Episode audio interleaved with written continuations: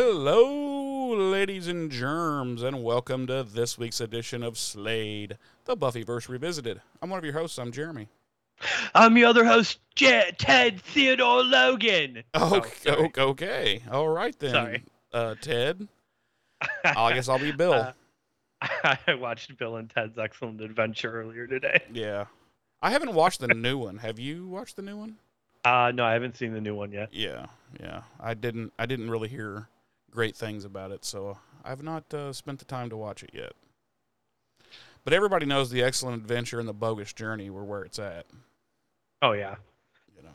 I think Bogus Journey might have been better than Excellent Adventure. It might have been. I mean, uh, it was. Yeah, it was just excellent adventure with a little bit more budget behind it. You know. Right, right.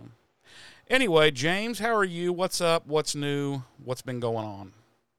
Same shit, different week. Okay. All right then. uh, well, that's good. I mean, at least it's not bad news. No, no, All right. no. All all's good. Um, you know, I see that you are still no longer in the afterlife. no, they they've not come looking for me to to uh, bring me back to purgatory. Your your rescue uh, of me remains successful. Good. Good. I guess I should keep an eye out. They might be coming after me. They could they could come after after you. In fact, I was But- watching TV and I thought I heard. I was like, "They're here," and then I was like, "Oh no, that's just static. Never mind." So yeah, it wasn't them. Oh, anyway, Maybe maybe that maybe that's what the next version of this podcast should be. Once we finish Angel, what's we that? should just review movies. just. Oh, okay. Wow. Well, that would be. We could do that forever. Right. We would never Right. run out of content. Exactly. Yeah, yeah, that could be a possibility. Uh, Germs and James do cinema. Germs and James do cinema. Yeah, I like it. All I like it. All right. Uh, this week we will be diving into season three, episode nineteen, choices. We will. And um, spoiler alert: this bitch moves quickly. Uh, at least for me, it did. Yeah. Yeah. Um, I was like, definitely. all of a sudden, I was like, wait a minute, we're at the. This is like the wrap up part. Like, whoa. Yeah. Yeah. It it definitely is a very fast paced episode. Yeah. Yep. So, uh, anyway, James, do we have anything to discuss from last week? We do. Okay. we have um, we have comments from Darlene and from our new friend Catherine, who has apparently managed to catch up to uh, the episodes. Uh, last we heard from Catherine, she was on uh, Inca Mummy Girl. Oh wow, yeah, uh, she's done some heavy listening then. She has. She has done some heavy listening and has now apparently caught up to us uh, in real time. So, welcome, Catherine. Welcome, welcome to our world of insanity. Yes. Um, so Darlene says uh, she thought the facial part of the demon costumes looked really bad around the eyes. Yeah, you see, I didn't, I Oh. didn't, I didn't look that closely to the face. Um, I didn't- so I didn't, I didn't notice, notice. it. Yeah, I didn't notice it either. My my immediate reaction was that they looked very much like the the fish monsters from Yeah. uh, from um, Go Fish. Yeah. Um, she says she wrote down a couple of great Oz one-liners until I realized he was actually in more than a couple scenes, all with great one-liners. Oh yeah, he always has the great one-liners. He has some good Yeah. zingers in this this episode too. Yeah, she uh she, she points out a couple of them, but one I want to point out that she mentioned was one that I had meant to mention uh, when we were going over the episode last week, and I spaced it. But it's uh, early in the episode when they're talking about the school newspaper, hmm and um, uh, Willow makes a comment about how it's uh, negative or or something along those lines. And Oz says, "I don't know. I always go straight to the obits." Yeah, yeah, yeah. The obit. Could It- you imagine that? The obituaries in your school newspaper. Your school newspaper, right? But that would fit right in in Sunnydale. Right. Um, yeah, and you're right. He does have. He's got some great one-liners uh, in this episode, and he's got a. Uh, it, it, not to jump too far ahead, and we'll talk more about it when it happens. He's got an extremely powerful uh, scene where he doesn't say anything. Yep, not a word. and it's it's so on point for Oz. Oh yeah, it's totally Oz. Yeah, Like he's the only one Um, that could have done this. right, You know? right. Um, she also points out that uh, your high school, Jeremy, did have a newspaper, and that she was in fact on the staff. Yeah, yeah, I read that and I was like, wow. Well, that, I mean, that shows the difference in us uh, student wise. She was the good, you know, do everything right, uh, you know, good student, and I was not. so I took very little part in anything.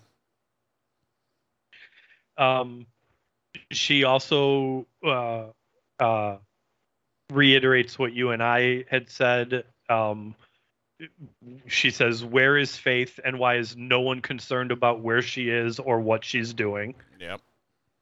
Um, she says, uh, "I'm waving the white flag to the two of you regarding your dislike of Xander. Now, this episode was filled with reasons. Yes, he's a teenage boy, but ick."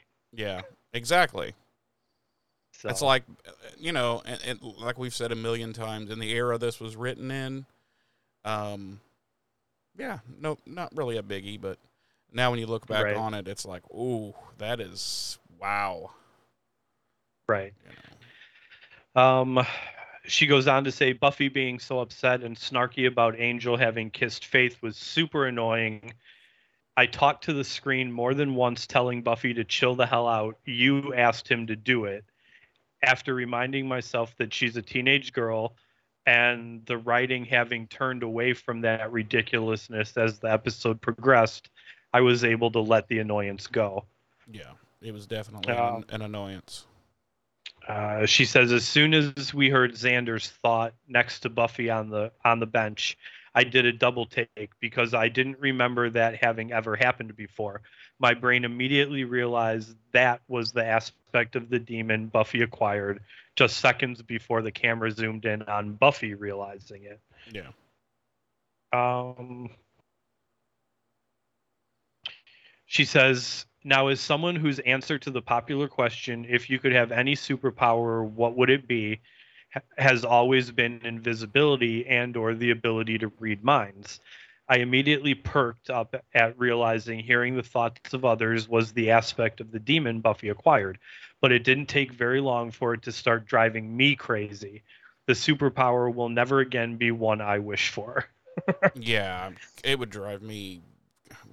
Uh, well, it's obvious how they, why they did that in the episode because it would drive you ins. If you can't like filter it or shut it on and off or whatever, yeah, it would it would just make you insane. Right. I think, you know, and that is she's right. I mean, it's it's a very popular question. I mean, I couldn't even tell you how many times in my life I've been asked if you could have one superpower, what would it be? Mhm. You know, and you know, a lot of people do say, "Oh, I'd like to read people's minds," or "I'd like to be invisible," or you know, I, I think either of those two are probably the worst choices. Yeah. Uh, Well, like- invisible would be cool if you can control it, like turn it on and off. Well, I think either one of those, if you had the ability to control them, like Yeah. turn them on and off, Yeah. would be fine. Yeah. But, if it's if just you're on all the time. Right. If you're in a situation where you're just constantly hearing everyone's thoughts, like, yeah. yeah, no, that's going to be awful. And if you're in a situation where you can never be seen by anyone, Mhm. that's also eventually going to become pretty fucking awful. Yeah.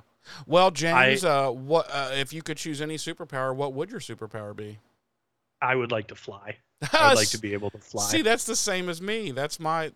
Most people that I ask me that or I ask that to, never have. Mine's always the ability to fly. I mean, like, I'm talking like Superman, not get on a fucking airplane. right. Yeah. Right. Oh yeah. And it's solely like it's solely because air travel is so expensive. oh, see, I've wanted to. I've been that way since I was a kid, literally a kid. I was like, if I could have it, if I could do anything that superheroes do, it would be fly. Oh yeah, one hundred percent. And it's solely like I joke about the air travel being expensive thing, but it is, and I maybe for you too, it is solely just the idea of being able to, like, I'm here right now, and I could, you know, lift off the ground and be in Portugal in thirty minutes Yeah, with the gift of flight. yeah, that and know. well, it's that and the other thing I always would love, always loved and and considered one of the ones I would choose would be the ability to like teleport, Right. like where you just you're just you think you know say uh, London, England, poof, you're there. Right. You know that. Gosh, Yeah. that would be The- my my three have always been flight, teleportation, or super speed. Yeah, yeah, travel based. So- We're, we're we're we are very responsible uh, adults with our choices. It's all travel based. it's all travel based. yeah, It's yeah. all based around the ability to get from here to anywhere else very quickly. like that yeah, very quickly. Yeah. Um I also you know, kind of along the same line lines as people always debate um immortality. uh huh. and I I personally don't think I would want any sort of immortality. Any any type, no matter what. Mm. No. See, I think I would. I really do. Um, if if there, if it was say, for instance, Highlander type immortality, as far as there is still a way to die. Um, Right. But if it's the type of immortality where there's literally no like you're just you're you're gonna live forever, like no matter what, there's nothing that can kill you. Well, yeah, I don't think I'd be interested in that. Right. Yeah. So even even like the Highlander style immortality, I don't I don't know, like the idea of l- literally spending lifetimes watching people you love die. Oh yeah, it would- Like, it would get mm. old, Yeah. Um but it could also Uh, be loads of fun. Uh, yeah. Um, she says that Xander's questioning the openly gay student in the cafeteria, and the guy's assumption that Xander was gay and wanting to come out was hilarious. Good old Larry. Um, good old Larry. After Angel gives Buffy the antidote drink, he kissed her on the forehead. Oh my God, swoon. By the way, it wasn't until this moment that I understood Angel's attraction. He did nothing for me before this. oh. Um, Well, it only took I- uh, basically three full seasons. three full seasons. You know what though? Like I get it. Like because it was something I thought about watching this episode was that I kind of I wish we got more of this Buffy and Angel hmm as a as a couple relationship throughout the previous seasons. Well, they're clearly ramping up their um, their relationship and their closeness for a reason. Right. I get that. I Yeah. I 100% get that. yeah. but I still I was like, this is I really wish they had like they had started doing this long before when they're doing it now. Sure. Um but that being said, I've always been a Bangel shipper Yeah. from when from when the show was originally on. Yeah. Like um you know the whole star-crossed lovers uh trope Not to not to mention that you yourself have been deeply in love with David Boreanaz since day one. right Okay, yes Okay. Um, um, so as a first time viewer, I loved this episode and disagree with your ratings. Oh, how dare you! I give it a 4.8 epic Oz one liners.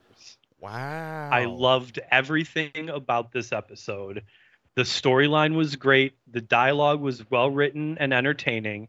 Just a couple scenes in, Uh, Buffy's reaction to learning Giles and her mom had sex was hilarious.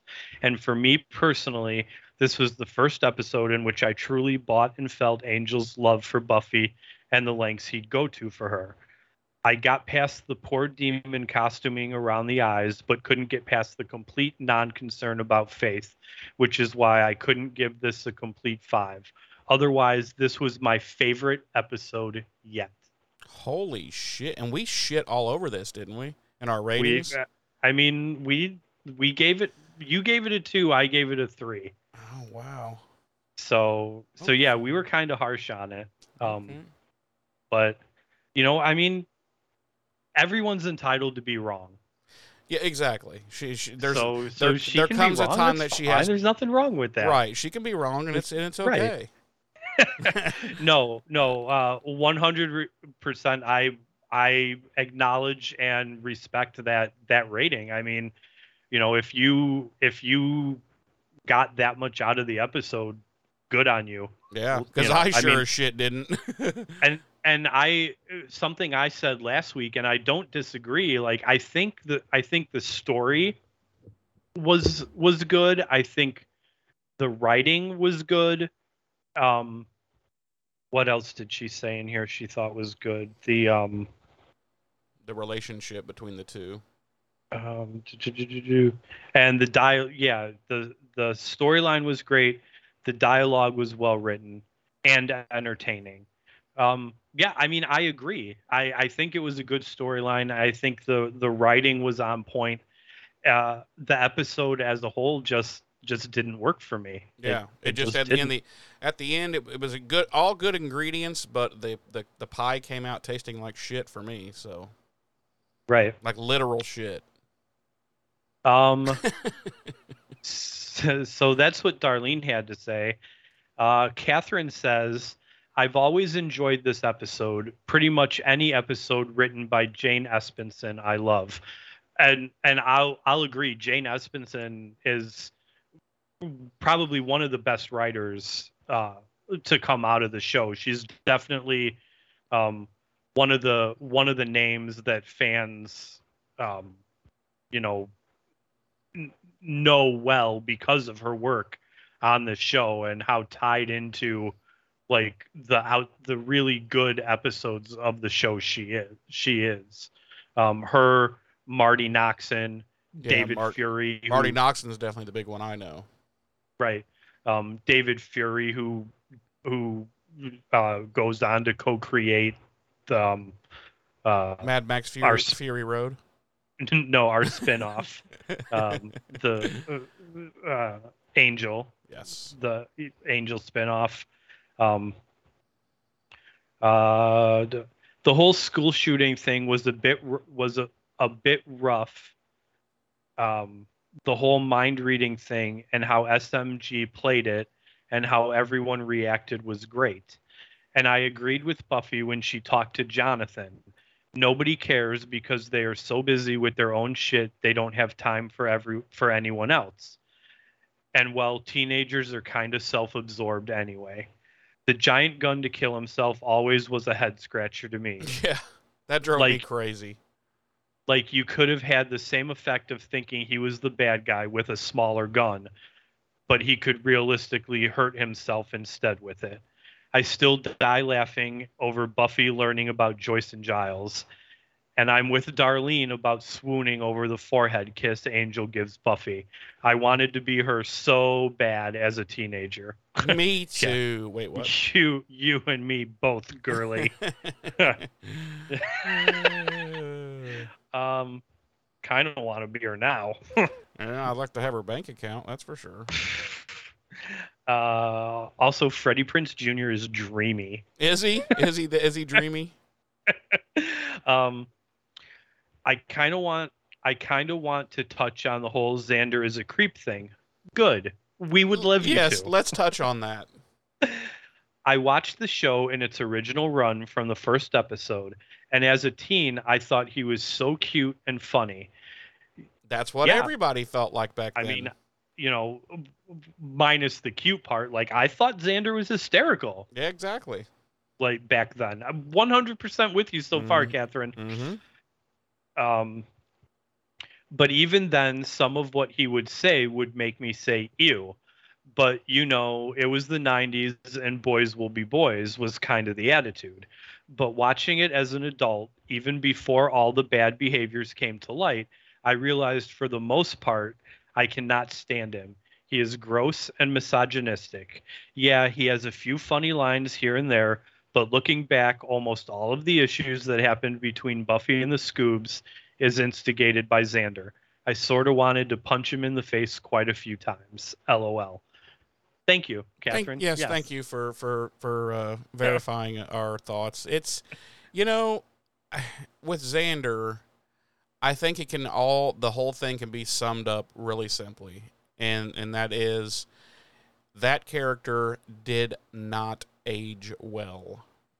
No, you know, no, it just and didn't. it's like we've talked about before. It's it's a combination of things. You and I have agreed that that a part of it is seeing a, a good part of who we were mm-hmm. at at that time in Xander. Yep. And and not being comfortable with it because not wanting to relive it.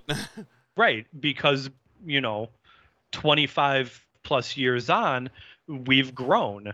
And not only as individuals have we realized that that behavior is unacceptable, but, and this to tie into something Catherine said, I think collectively for the most part, as a society, especially generations after us, have collectively agreed that the idea of boys will be boys is utter bullshit. Yeah, it's not. That doesn't. Yeah, that, that's unacceptable. That doesn't. You can't just say boys will be boys. Okay, go rape some people. You know. Right. Exactly. Yeah. Like here, the only time I want to hear boys will be boys is when my my nephews come in from outside and they're covered in mud. Exactly. That's you know, where boys the, will be boys. I think that's you know, where the where the saying was intended to lie, and then it was just right. stretched into well, anything a man does, boys will be boys. You know. Right, and it's it's complete and utter bullshit. And I'm I'm very glad that as a society, pretty for the most part, we're collectively agreeing to like move away from using that as an all-encompassing uh, write-off for men's bad behavior. Well, those you of know, us that you know have sense, right, that are willing to grow and change with right as times grow and change. Like I said, the only time I want to hear that phrase is when my nephews come in covered in mud when one of them gives the other one a black eye because they were wrestling. Yeah. You know, or you know, one of them eats a worm because I mean, yeah. Let's like boys boys will eat a bug. Boys will eat boys will eat an insect in a heartbeat. Yep. You know when they're little. Like yep. you know, I I don't I don't want to hear that phrase being applied when you know uh you know frat boy Timmy gets arrested for raping you know Sheila behind the dumpsters. Right. You know, right. at, at at you know on campus right you know and yet it still happens yeah it does. Mm-hmm. um but hopefully we can you know as a society we can keep growing and and uh kind of furthering that idea that you know and that as an all-encompassing phrase for the horrible things some men do is not acceptable. Right. And that and that honestly using it uh, in my opinion does more harm to to little kids than it does good. Oh yeah. You know oh, you're yeah. you're you're you know, making him think oh i can do pretty much anything and it's just right. I'm you're, a boy. you're 100% you're teaching yeah. little boys that they can get away with anything because boys will be boys and you're teaching little girls that boys can get away with anything because boys will be boys yeah how come it never yeah. got to how come girls never got to just be well uh, girls will be girls right something else kind of tied into this and and i my not that i would ever want to tell any parent how to parent their child but oh there's have, some i would like to tell let me tell you but I have pointed out to my sister in the past that she has on occasion been the type to, you know, um, oh, with my older niece, like, oh, little Johnny pulled your hair. Well, that must mean he likes you. N- no, no, that means little Johnny's a dick. that means little Johnny's a dick. Yeah. Don't- And, and you should punch little not- Johnny in the fucking throat. do not you know and i've i've told her if you drill that idea into her head when she's little like this that boys that like her do bad things to her Mm-hmm. that's not going to play out well for her later in life Right. It- I- it's just not Right. Uh, hundred you know, percent. Because, and- like I said, if I had a daughter, I would have said, "Listen, next time little Johnny pulls your hair, you punch little Johnny. See that little thing in the throat? Punch him in that as hard as you fucking can. as hard as you fucking can Try to get your fist to the back of his neck, right and then I bet Um, you little Johnny won't pull your fucking hair anymore. right and and that's that you know kind of ties into the whole boys will be boys thing and, Yeah. and What it all boils Anyway, down we- to is boys and men need to get their asses kicked a lot more. One hundred percent. Yeah. One hundred percent. Um, by by women Oh yes, yes. and and honestly by other guys Yeah, who gu- see guys them who aren't doing scumbags who'd be like, you know what? Let's go kick that guy's ass. He's a real dick. You know. right. Right. Yep, I'm for that. So, um, but anyway, we kind of veered off track a little bit. Did we? We never do Um, that. Come on now. um, but uh, I, I don't know. Sometimes I think it's it's important to to voice these things, you know, out out loud. Sure. know, this this is a this is a, uh social uh, experiment of a show here too. So it's not just Buffy and Angel. It's also Right. little Johnny's a dick. right it's also little johnny's a dick and if he's pulling your your daughters or your nieces or your sister's hair you need to tell her to punch him right in his fucking throat Right. and knock that shit off Right. Until he You're like- gasps for air and possibly Right. passes out. Possibly passes out Yeah. and then she needs to be like listen johnny if you're doing this because you like me you need to knock it out and you need to like buy me some flowers take me to dinner And, and come at me correct, motherfucker. and come at me correct or you're getting motherfucker, curb yeah. stomped next time. right, right. Uh, otherwise, I'm gonna get a hold of Uncle Germs and Ja- Uncle James, yep. And your shit's getting fucked up again. and and they're gonna shut. And even though you you're straight. 10 and they're in their 40s, they will beat your ass. I will beat a ten year I will old's ass. fuck a 10 year old up. I will fuck a ten year old up. I don't give a shit. I don't give a shit. Uh, That's my niece, motherfucker. I will right. fuck up your world. that's right. I will fuck your. Sh- you will fucking. I, you will limp the rest of your goddamn life. You will limp. The pe- when you're 50, people are gonna be like, "How'd you get that limp?" And you're gonna fucking lie to them because you're gonna be so embarrassed. Yep.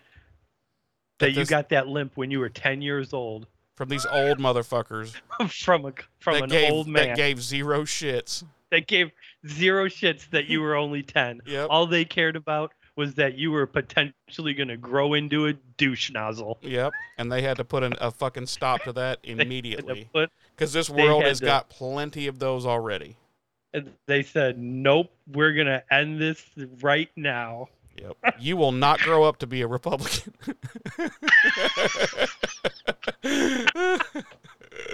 not on my watch Not on my watch, Johnny. Uh, anyway, that's all we have for the comments. Thank you, Darlene. Thank you, Catherine. Um, I especially want to say uh, thank you to Catherine um, because she did uh, at one point in her comments piggyback off of Darlene's comments and reviews.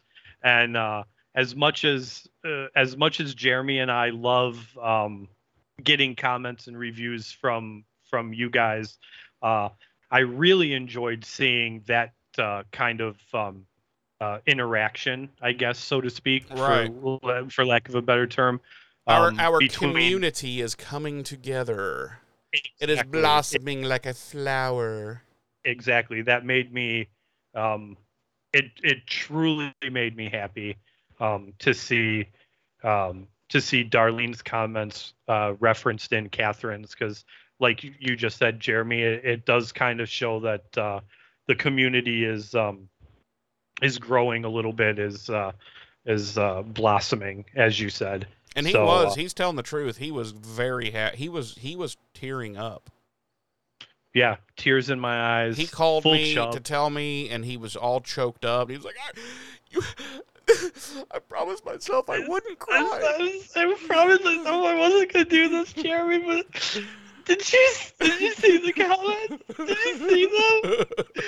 Catherine Catherine references Arlene's comments in her comments. It's so beautiful. and he's like, who, who, who? oh my god, oh my god. Um, no, but no, seriously, it is it, it is uh, a pleasure to see, and uh, and we we love seeing that kind of um, interactions um, between uh, members of of the community, um, so to speak, um, and and of course, as always, please, you know, everyone uh, and anyone listening, feel free to leave us comments uh, reviews, criticisms. We we love them all. So Mhm.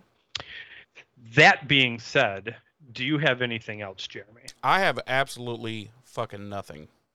All right, then. Since that's the case, how about Okay, you know, it's Memorial Day weekend. it is. Lots of people are uh, are having uh, having their little barbecues, their little Memorial Day weekend cookouts. Mm-hmm. Um, are you attending any this Uh, weekend? I think we're going to do. Yeah, I think we're going to have a little, a little uh, cookity cookity out tomorrow. Okay. Um, Nothing big, attended- nothing, nothing big or major. Right. Yeah, I attended one today. Um, I will be attending another one tomorrow.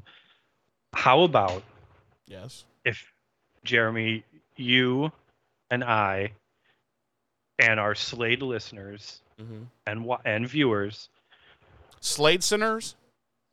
our Slayed sinners. I don't know how I feel I don't know about, about that. that. Well, you guys let us know we'll how you we'll work on about that. Yeah, we'll work on that. Yeah, you guys let, let us know in the comments uh, what you would like to be called. that. um, how about if I throw some dates and deets onto the grill for us, I was gonna say And fire up that have- grill, baby. and we have ourselves a Memorial Day barbecue with some dates and deets, and some corn on the cob. 100% some corn on the All right, I'm down. because it's corn. I'm down. I'm down. It's log. It's log. It's better than bad. It's good. Right, Okay. right. Okay. So as previously stated, we'll be diving into Buffy the Vampire Slayer season three, episode 19, the 53rd episode of the series overall. What? We are so close to being able to syndicate I know, dude, and we're gonna get that sweet, sweet syndication money. sweet, sweet syndication money. Ah, our our episode title this week is choices. Our episode director this week is James A. Contner, and our episode credited writer is David Fury. Our original air date was May David Fury 4th. Road, please, if you don't mind. Our episode credited writer this week is David Fury Road. There we go. There we go. Uh, our original air date was May 4th, 1999, on the now defunct WB network. Damn, 24 fucking years ago, man. 24 fucking years ago. Brief sidetrack. Um, uh, the the finale of The Flash aired on the CW this past week. Okay, I don't watch any of that stuff. No, I know you don't. But that effectively means that the WB slash CW as uh, as we've known it for since 1997 practically is gone. oh, the CW, no- the CW is now no longer a thing. Well, no, it's still a thing, but Oh. I'm saying as a as a network for young adults, I guess. Oh, really? I mean, yeah, I mean you Because know, they're pulling all of the DC stuff to yeah, I um, mean, all of that it? all that stuff's gone now. So like this Have they actually is- said that they're going to make like a format change or? uh it it seems they're going to go towards more reality television, less scripted television, because it's That's when you're just throwing in the fucking towel. At that point, when you're going to go reality, you're just like, fuck it, guys. Let's just. We have lost all credibility as creators. We've Right. lost all creativity. Um, let's just go for a quick buck and do some horrible, horrible garbage and pretend like it's reality. yeah. Yeah. It's also um, um, reality shows are are far cheaper than scripted television. Certainly, but Um, Oy. That doesn't mean they're good because I don't I can't think of one that I've ever seen that I didn't think was except maybe what started it all, which was like the first few real worlds. Oh yeah. Um, no, I I agree 100%. I agree. Um, but but yeah, so the the uh, the the CW, which of course was was the WB, um, kind of as we knew it from this this era of television, just it doesn't exist anymore. R.I.P. That's all I can say. Yeah. Wow. Uh, our Nielsen rating for this episode was 3.6 million households when it first aired, ranking it 90th out of the 124 network primetime shows for the week and fourth out of the 15 primetime shows airing on the WB for the week. another Our another regu- another low low score there. That's I think that's two weeks in a row. Yeah, and last week we tried to justify it um, because, uh, as you may pulled and put remember, to the end. Yeah. right, it it it it aired almost a month after the the the season finale, so we were kind of like people probably didn't realize it was going to be out there or whatnot, but this this rating kind of uh, begs to differ. I'm gonna I'm gonna chalk it up to my girl Cordelia. She hasn't uh, been in the last two episodes all that much. Oh, We're going to talk about your girl Cordelia in this episode. Ooh, yeah, my we friend. are- yeah, we are. Um, I could talk about my Our- girl Cordelia all day. Our regular cast, as always, includes Sarah Michelle Gellar as Buffy, Nicholas Brendon as Xander, Alyson Hannigan as Willow, Charisma Carpenter as Cordelia, David Boreanaz as Angel, Seth Green as Oz, and Anthony Stewart Head as Giles. Our guest stars this week include Kristine Sutherland as Joyce Summers, Harry Groener as Mayor Richard Wilkins, Alexis Denisof as Wesley Wyndam Pryce, and Eliza Dushku as Faith. I forgot to add Mr. Armin Shimerman as Principal Snyder. That's right. Say his name. Armin Shimerman. Goddamn right. Love me some Armin Um, Shimerman. You know, something I don't think we've mentioned, uh, but I think we're both aware of, and I'm sure the listeners are aware of too. Alexis Denisof and Alyson Hannigan are happily married in real life. Yes, with I believe that- two or three kids. Two or three kids. Obviously, not at this point. Yeah, I know, think I think it's the- when- in the during show, his but- his run in in Angel, I believe, is when they kind of got together, right? I believe so. Yeah, I believe so. Spoiler alert. Spoiler Oh. alert: He's not English, by the way. Yeah, he's also not English. yeah. There's literally only one English person on this show, and it's Giles. Oh, I thought you were James going to say it was uh, Joyce. yeah, Joyce is the only English person. Well, no, She's she's doing an she's American actually accent. she's actually French, she's French. as we know. right. Um, no, the only actual English person on the show is uh, Anthony Stewart Head. Um, James Marsters is also not English. He just does a very good English accent. Yes. Um, our episode synopsis this week reads While Buffy's plans to leave Sunnydale and go away to college are quashed by Faith, Willow fields offers from prestigious colleges. Yes. Well, I didn't get mine copied down. Oh, So I completely forgot. Okay, spoiler alert. Uh, little peek behind the curtains here. I have a template for my notes that I and then I, I I reuse it each each week and fill yes, in the that's why it's a template. smart ass. Well, anyway, I just completely um, left that blank. Um, Huh. Interesting. I don't know. Uh, Guys, I, I want to apologize. I don't know why my camera keeps going dark. yeah, it's so fucking weird. I mean, I- it's my fault. I gave you the camera, and it's it's a clear piece of shit that needs to be replaced. I don't know Um, why it keeps doing it. seems like every week there is a new camera problem. You need to get the Like- camera that I have. I don't know if you've noticed, but my camera's just it's just it just it's a workhorse. It just does its thing. And it doesn't like, fuck around. I don't have like you know, it doesn't Right. Right. If my camera is not inexplicably zooming in and out on my face, it is inexplicably going dark. I, I don't know why. Yeah. I, so I, I apologize. Yeah. Um, I think we I think uh I think we need to get you a new camera. Maybe uh maybe the sponsors can increase the budget before season four, Oh, and I can I can afford a camera, Oh, okay. a new camera. Well, mine only. I think this Logitech camera is only. Uh, it was not expensive. Put it that way. No? No. Um. Uh, okay, so you don't have an episode synopsis to read. No, I have nothing. I have a big fat fucking nothing. You literally could have been Googling IMDb while I was going through dates and deets. Yeah, and but I mean, never I- would have known. right, but I like to be real.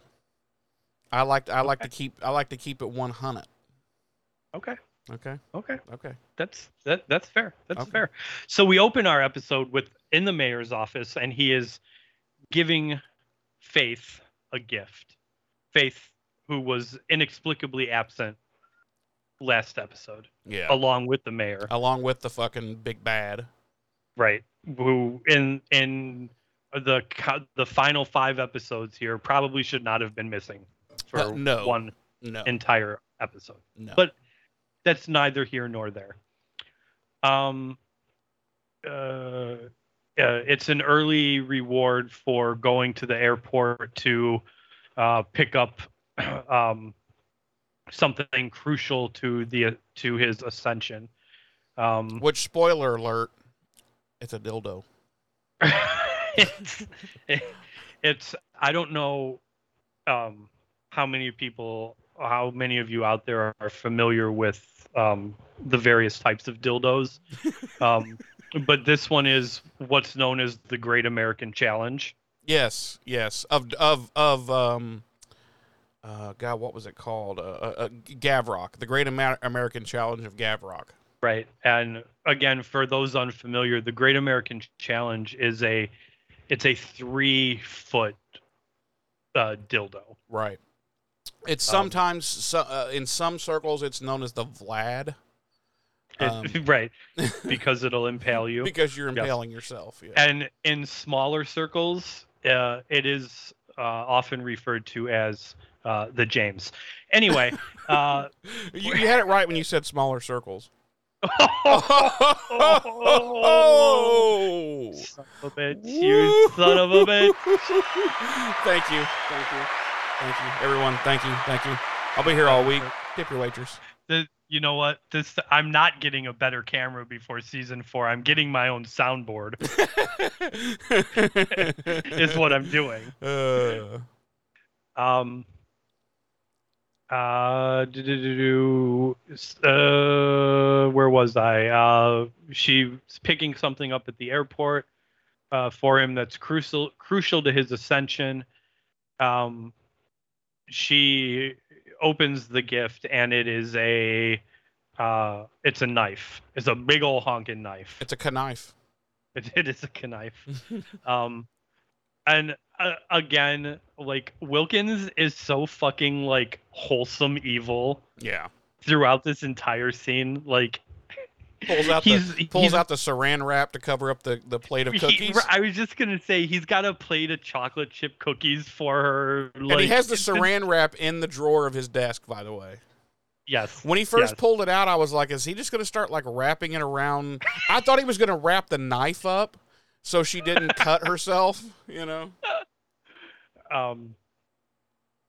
Uh, so then we cut to uh, a cemetery, and Buffy and Angel are fighting a couple of vampires. Wait, uh, she's fighting what? Good, lord. That damn music, man. Every time. Every time Angel shows up, I don't I don't get it. So weird. So weird. Maybe someday um, we'll understand its meaning.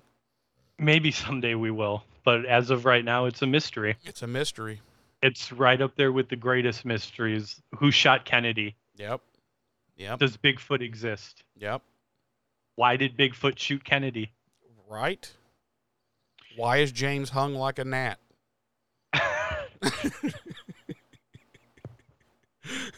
Have you ever heard the term uh, uh, a button on a fur coat?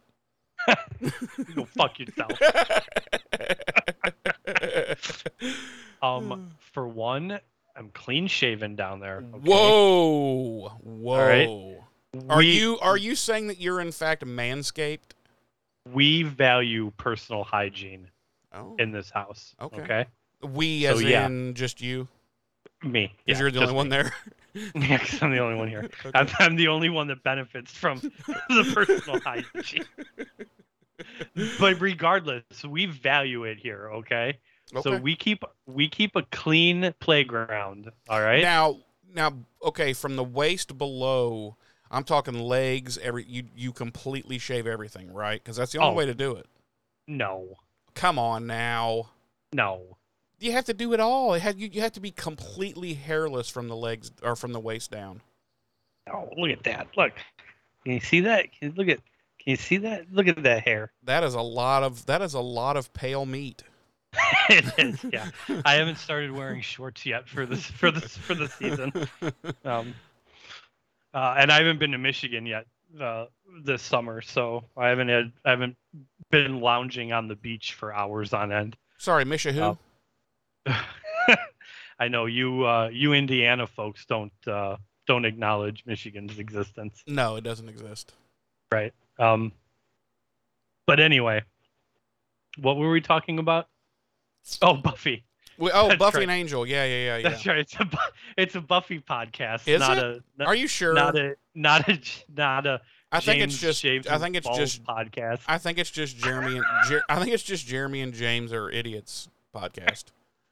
We happen to talk about Buffy a lot, but right. you know. it's part of us being idiots. Right, right. Um. So anyway, yeah, Buffy and Angel are fighting some vampires in a cemetery. Um. Uh. it- This is this is a great scene. Oh yeah. like I love it. So she Angel I if I remember correctly, Angel dusts a vampire and Buffy accidentally tosses another one at Angel Yeah. and and he collides with Angel and knocks him down. And literally she's like, "Sorry, honey." And Angel just lays there and cries. He does. It's he so cries uncomfortable. like a big vampire baby. Yeah. He's just like, I can't believe you did that. Right, right. Um, no, uh, and they end up dusting him too, and then Buffy is overly concerned about how they might be in a rut. Yeah. And in the midst of a fight. And well, the fight's over at that point. Yeah. They dusted the last vamp, and she's like, "Is this is is this our future? You know, you know, that yada yada." And she's like, "I feel like we might be in a rut." And Angel's like, "A rut? Like, what the fuck are you talking about?" Yeah. And she's like, "Well, I just feel like you haven't taken me any place new." Yeah. And then he talks about a fire demon from earlier. he's like, he's like, well, "What about the what about the fire demon nest in the cave down by the beach?" yeah. He's like, I thought it was pretty cool. Uh, and then uh, they hear a growling off camera, presumably more vampires, and they go to take care of it. And that is our cold open for the episode. It is. It is our cold open. Uh, when we come back, there is a massive house fire. Uh, no, I'm not going to go down that road this week. No, uh, bu- Sure, you're not. well, not in this scene, at least. Buffy, Buffy, I've noticed she's sitting at her at the island in her kitchen at home, and she's having a PB and J, which I was like, Damn right, SMG. Damn right. Um, looks like she's doing a bit of homework. Mom comes in and she's all like, "When were you not? Uh, were you not going to tell me?" And Buffy's like, "Uh, sorry." And she takes off her mom's earrings, but that's not what it's about. Um, Buffy got accepted to Northwestern University,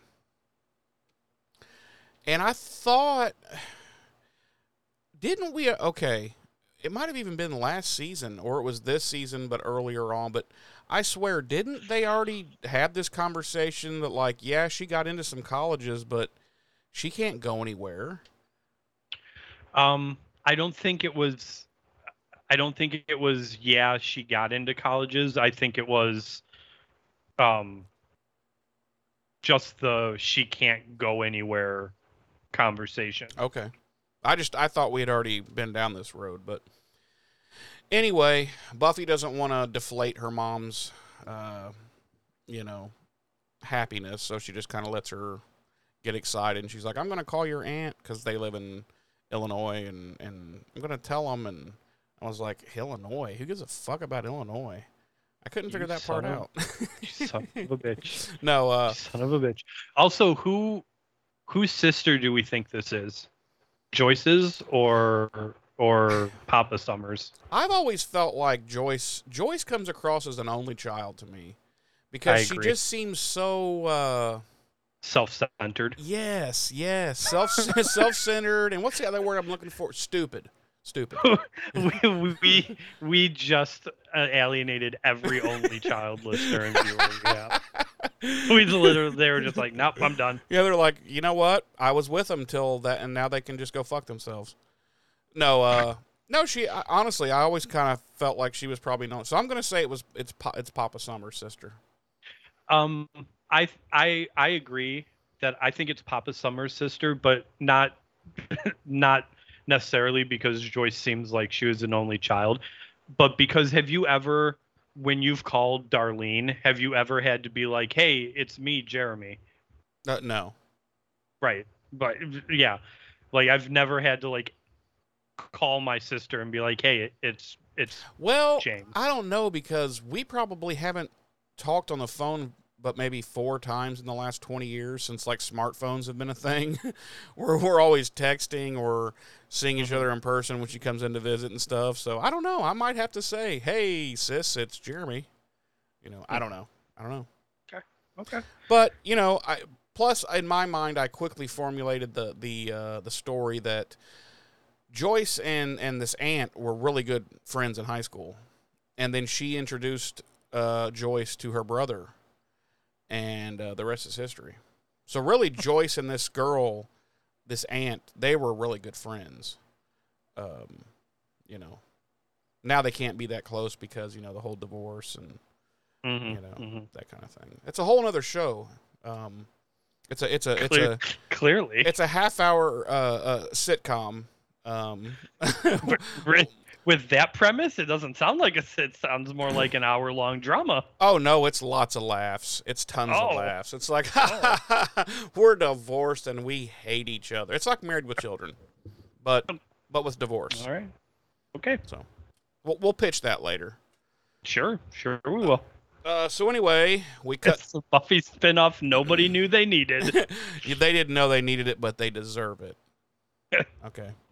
Uh, so we cut to school, and it's lunchtime, and there's a, a guy sitting at one of the picnic tables, and another guy walks up and hands him a big um, brown paper bag, and Snyder walks up all of a sudden and snatches the bag, and he's like, hey, you know, there's what's in this bag? Is it drugs? And the guy's like, no, it's my lunch. And Snyder's like, oh, is that the new drug lingo?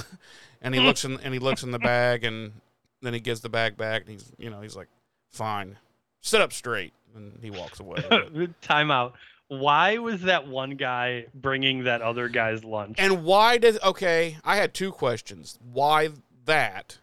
But also, why did he did the guy bringing the lunch bag not have his own lunch? right. And why did the guy's lunch bag? Why was the guy's lunch bag like the size of a backpack?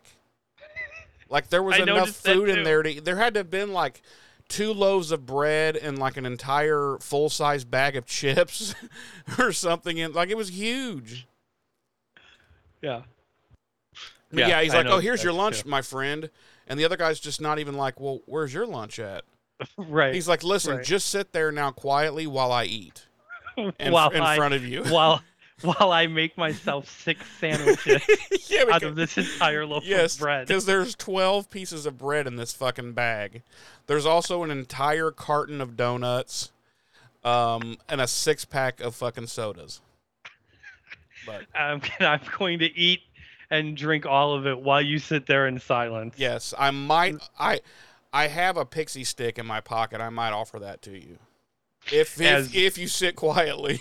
As compensation for not only sitting quietly but bringing me this feast. bringing me this oversized bag that could probably hold a small cooked chicken, you know, if need be.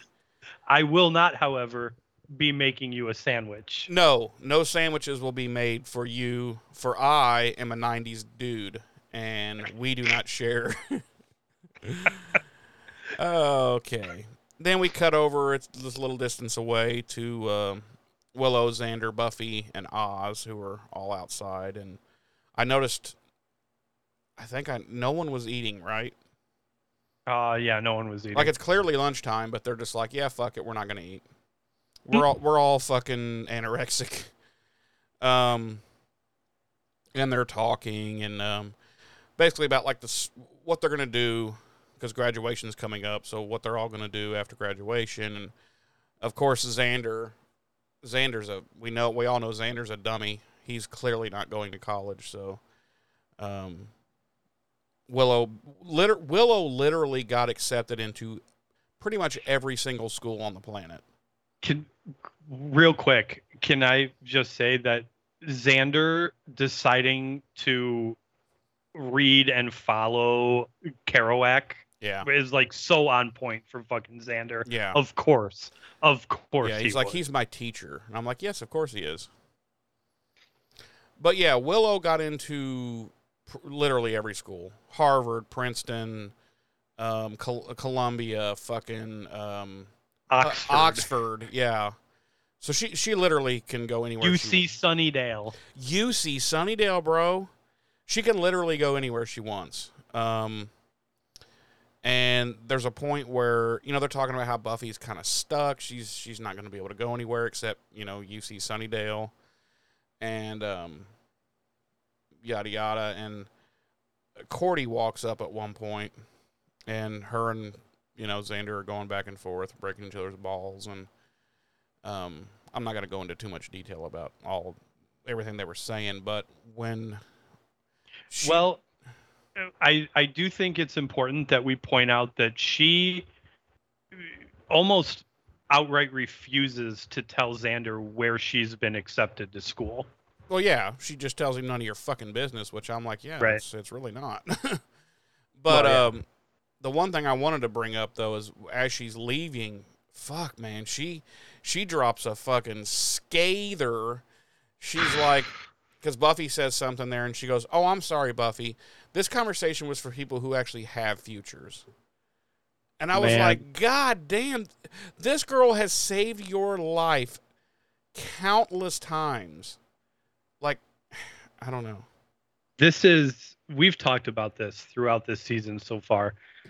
This is Season one, Cordy. this is season 1 Cordy and I don't like it No, I don't like her now this way at like all. Like, I liked it in season 1. Yeah, I liked it's enjoyable in season one, and then you love her basically as season two and and and season three go along when her and Xander are together, and then she's right back to season one Cordy, and it's just like, oh man, Yeah. come on, It's- it's the writers literally threw out like a season and a half worth of the best character growth on the show in my opinion yep, and, and we're like nah nah fuck that yeah, we want her just to be the cliche rich, you know, bitch, but Yep. whatever. Uh, so yeah, uh, that was pretty harsh to go, and she just walks away. Uh, then we cut to the library. Um, Giles and Wes and Buffy are in there, and Buffy's basically talking about she wants out. She wants out of Sunnydale, And you know, Wes is like now, and she's like, no, not now. I'm saying I want to go to like college and shit. I want to, I want to have a fucking life, you know. And she's like, I got accepted to Northwestern University, and that that perks up Giles because clearly that's his alma mater. uh, no, no, uh, but it does perk up Giles, and he's you know he's genuinely happy and you know shocked, and he's like, "What really?" He's like, "Oh, that you know he's so proud of her," and he and he's like, "That's good. That's so good for you, Buffy," and um, you know, of course, Wes doesn't care. He's like, "You can't leave. It's you know, it's not allowed. You have to stay here." at one point, dude, he does this little hand thing like this and he puts it up to his chest and he's like by the powers vested in me by the council i forbid it and Yeah. dude it just cracked me the i swear i think that was an ad lib. I really do. And, then, and then Giles goes, "Oh yeah, that'll work." yeah he yeah he goes oh i guess that settles it. And uh but it was so fucking funny dude. I rewound it a few times to watch it because uh, yeah i just found it funny. Um Here's I, I I want to talk about this real quick. sorry uh I, i'm i'm moving on. Uh so that no go ahead. Why Buffy is the only Slayer so far that has lived on the Hellmouth. Yeah. And now all of a sudden it, it's so important that no that Right. we have to have her there. Right. Like, why is it so important that she stay there? If it was that important, why weren't previous Slayers sent there? Well, here's the thing. Also, And all that's not the only Hellmouth. it's well, we don't know that yet. Yeah, we do. We've been told that. Have we been told that at this point? Yes. Uh I don't what Oh, I think it was the epi- Oh, it was the episode um where we, we meet Anya and we meet the other the the the other version of Buffy Mhm. and she's like, "Well, I was in Ohio on another Hellmouth."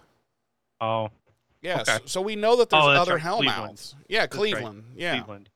Um, okay, so yeah, there's that, but also Buffy ended up in Sunnydale by fucking chance. Exactly. Exactly. It was not it wasn't like the council came and said you and your mother must move to Sunnydale to be on the Hellmouth, you know. Right. Right. Yeah. And that's what I'm saying. Like, it didn't matter before Buffy got there. Why the fuck does it matter now? Right. I think it's just a way for the just a cheap way for the writers to um create this this tension and drama, you know. Conflict. Yeah. So Buffy's like, well, what about if I were to, you know, stop the ascension, catch Faith, you know, all that? She's like, then all you guys would have to do is, you know, just the everyday mundane evil and shit, and then, you know, then I would be back by then for homecoming and blah blah blah. You know, she's like, it could work, and um, of course, again, Wes is not having any of it, and she's like, she decides it's time to take the fight to the mayor. And Wes is like, no, no, no, no, no. And he's arguing with her like, no. And she's just like, yeah, we're taking the fight to the mayor. So her and her and Giles basically decide they're taking the fight to the fucking mayor. And Wes is just left, you know, yanking his fucking chain. um, uh, sorry. Um, Oh, she does have a she does have a thing which I really liked. Um, I wrote it down because I liked it so much. Um, she's like, when she's arguing with Wes about taking the fight to the mayor, she's like, "Listen, I'm tired of waiting for Mayor McSleaze to, to do his next thing." And I was like, "Oh yeah, Mayor McCheese. You see what she did there?" No, but I thought it was funny. It, yeah, it was. Anyway, then we cut to the airport. It's nighttime. A plane, a private plane lands, and a dude gets out with some snakeskin boots. So we know he's a bad guy. and he's he walks across the tarmac over there to a waiting limo where there is a vampire limo driver. So obviously this is the mayor's uh, limo guy to, sent to take this courier uh, to the mayor. The courier is carrying a large. Uh, it looks like metal. Who, who knows what it's made of? It's it's a large box, and apparently this is the thing that uh, that that he's been waiting on, and he's like, "Where's the fucking mayor? You know, the mayor was supposed to be here." And he's like, "Well, he's not." And he's like, well, "I have to take you to him." And he's like, "Well, then the price just fucking went up." And um, he's like, "Cause I don't like surprises." And right at that time, he takes an arrow to the fucking chest, or I'm sorry, to the back, that comes through basically, and he just kills her. He's dead.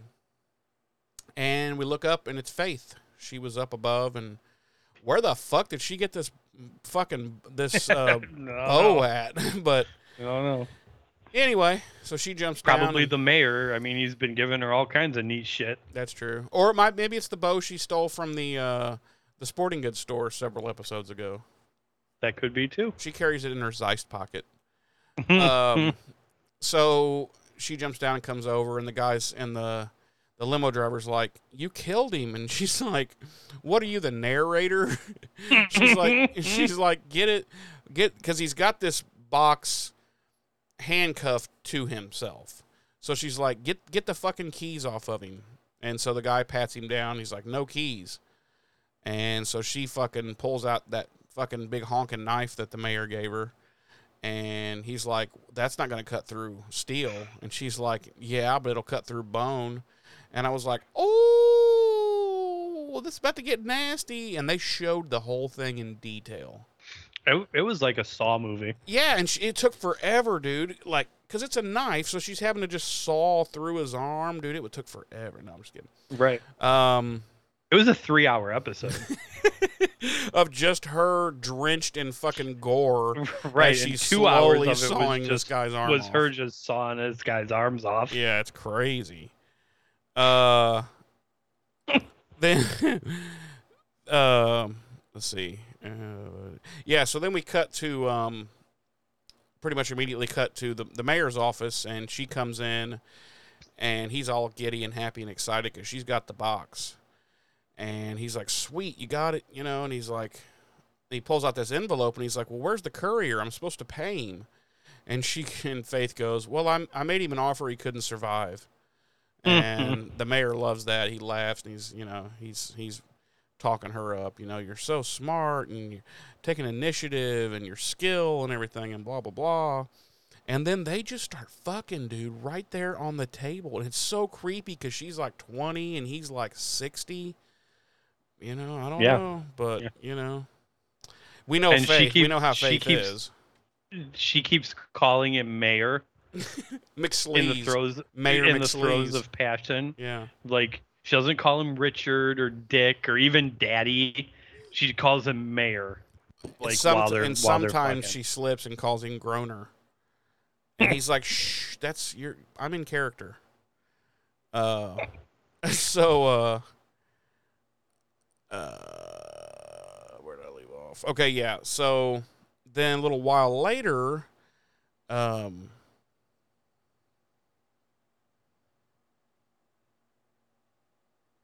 Wow, I fucked up while I was I fucked up, but it's cool. It's cool. Um, when they actually pulled up to City Hall, um, Buffy was spying because the the plan was to figure out what they were up to, whatever what the mayor and his peeps are up to. So Buffy was spying. So she saw the she saw uh, Faith get out of the the uh, limo with the box and everything. So she's like, hmm, "What the fuck is that?" Then we had the scene of of of Faith presenting the box, and um, a little while later, uh, the limo pulls back up to City Hall again, and he parks and he's kind of sitting there, and kaboom! Buffy fucking punches right through the fucking window, snatches the vampire and pulls him up, and she's like, "So, what's in the box?" and um, he's like, "It's a dildo." and he's like, "Have you ever heard of the Impaler?" And she's like, "No, that's a legend. That's not real." And he's like, "It's, it's real. real. It's real." And she's like, "I heard my mother speak of it in hushed tones." it's Joyce, you know. Um, so we uh we um you all right there, James? We um You're, yeah, you're making a lot of noise with your hand on that mic. um, we cut to the library, and Buffy has now figured out um, what it is. Uh, it's the box of Gavrok, The vampire she was questioning spilled the beans. And she was like, and then she had to introduce him to Mr. Pointy. And uh, so this scene is, this scene is pretty it, it's kind of long-ish, but the gist is they come up with we're going to steal this fucking thing. It's obviously important. Well, they know they kind of know what it is by looking it up in the text, but it doesn't go into like specific specific detail. All they know is that it's something he has to have for the ascension. So they're like, "Well, we're going to steal this motherfucker and we're going to destroy it." And then boom, he can't he can't have the ascension. And um of course everybody's into this, um but Wes is absolutely against it and he's fucking fighting and bitching and moaning and complaining and more or less they basically just tell Wes to fuck off and this is what they're to do. Um so they each have little things she's like we'll we'll we'll go to the city hall. They have maps and stuff that Giles had gotten. Well, that Willow had gotten, but he and Giles, she and Giles brought them, and they're like, "We're to go into the skylight and the roof. We're to get this motherfucker, and then we're to destroy it." And and Giles has got the ritual that they would need to do it, and they hand a list of ingredients to Xander, and he's like, "Yeah, yeah, I know, I'm the ingredient guy." And they're like, "Yeah, because you're utterly fucking useless otherwise." so they all set about to doing their thing and just fucking ignore Wes.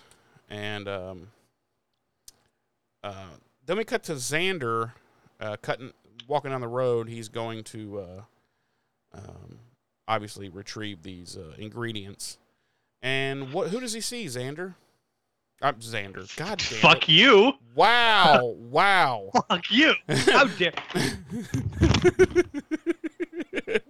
James, everyone has quit the show. He's now left, and he, he will not. Oh, he has returned. Okay, okay.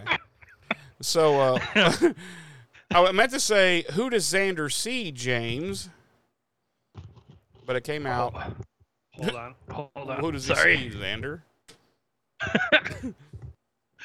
Uh, he sees. Sorry. Um, he sees Santa Claus. Does he? What, what's enough. what's Yeah. Santa Claus doing at that point?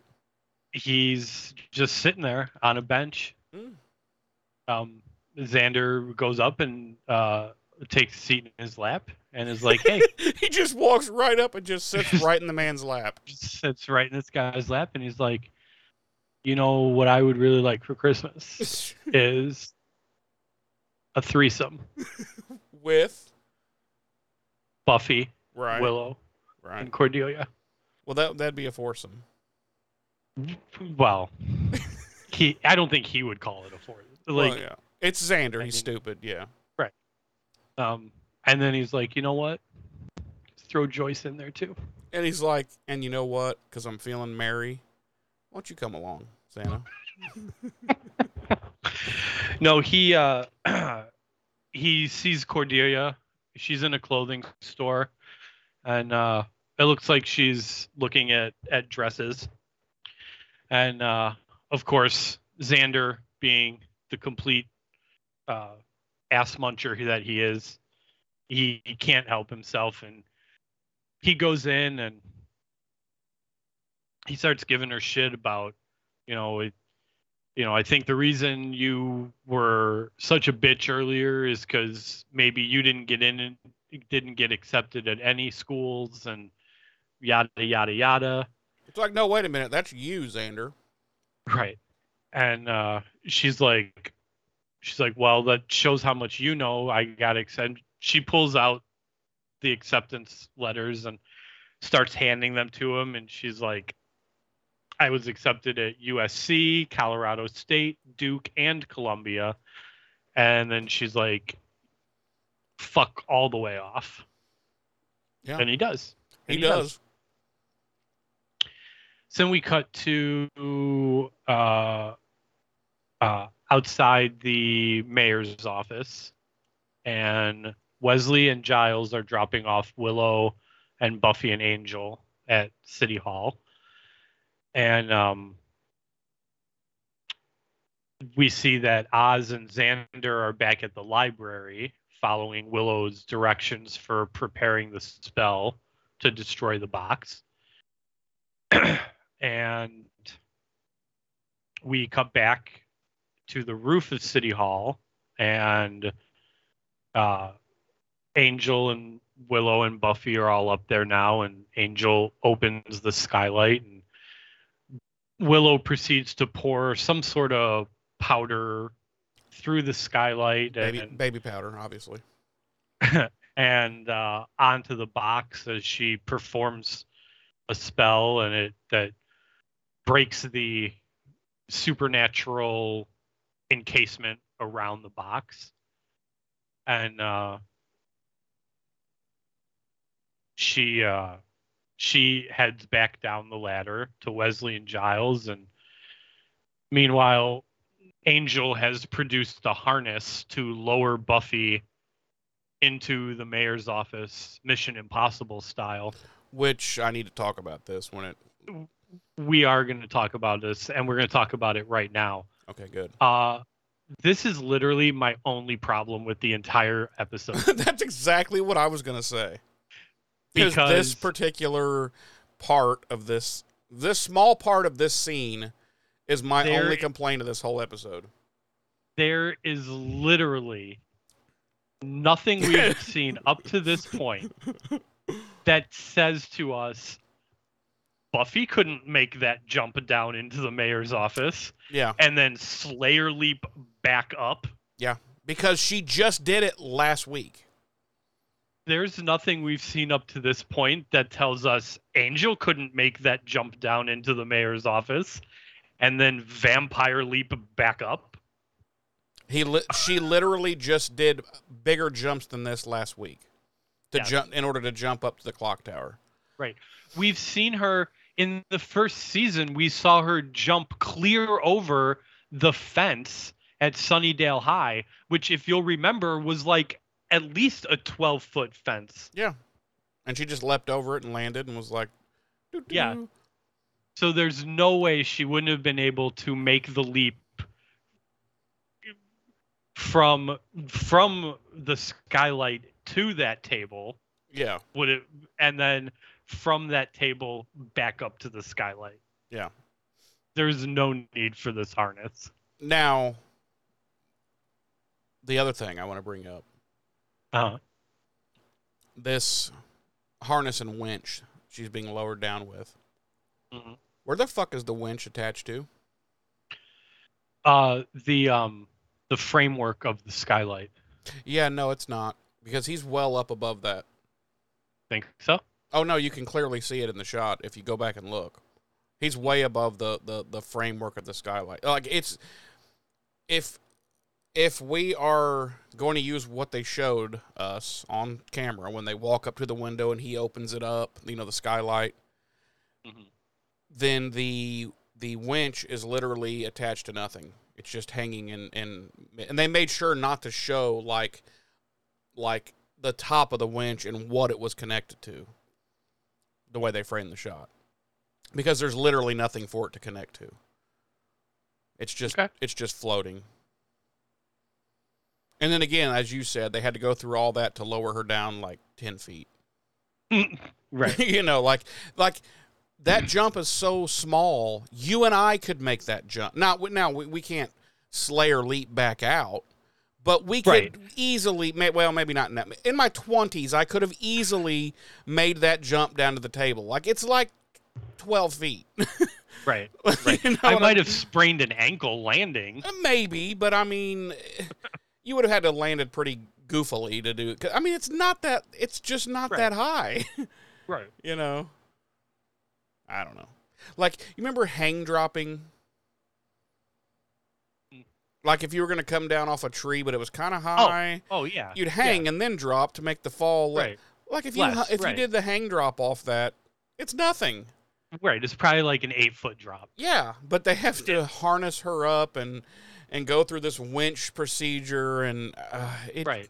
This Actually, whole, it's probably less. It's probably less than an eight foot drop if you figure. So I fig I had it figured that the distance between the table and the skylight was probably about ten feet.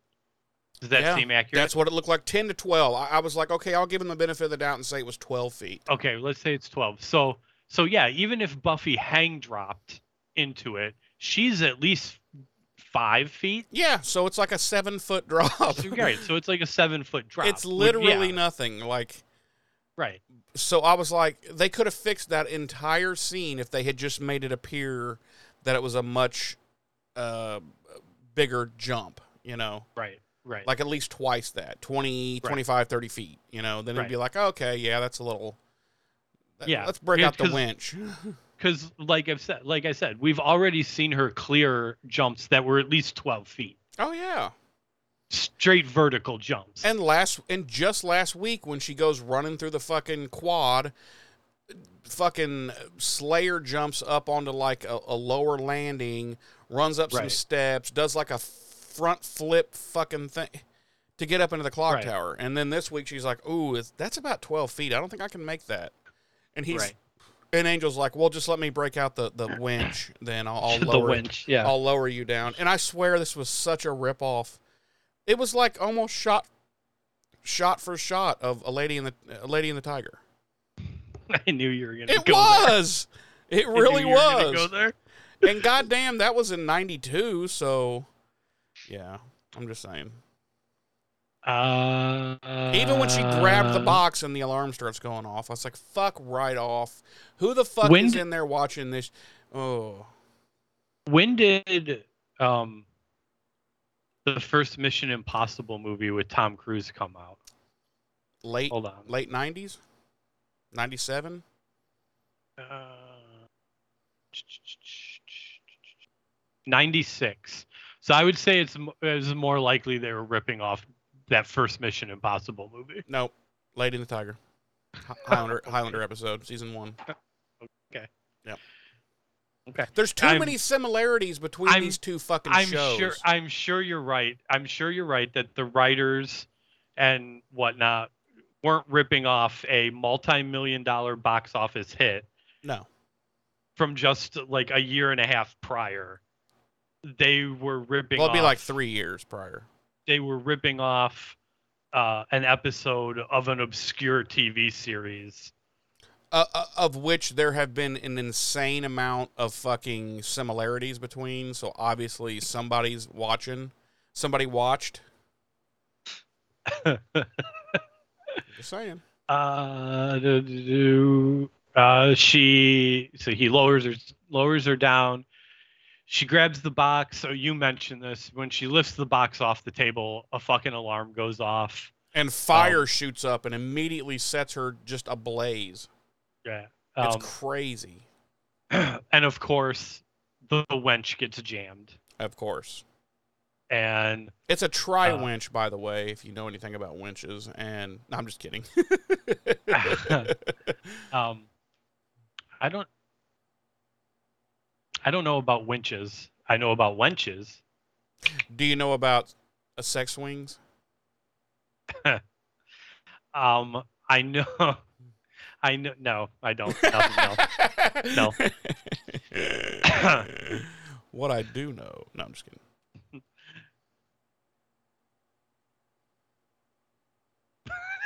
Okay. Okay. no, I don't know anything. Um, Come on, Mayor McSleaze. so her the winch gets jammed uh vampire guards come in uh, angel jumps down to help her fight the vampire guards Karate fight. um she ends up like breaking the strap on the winch Yeah, she just like pulls it off like it's made of, of fucking paper.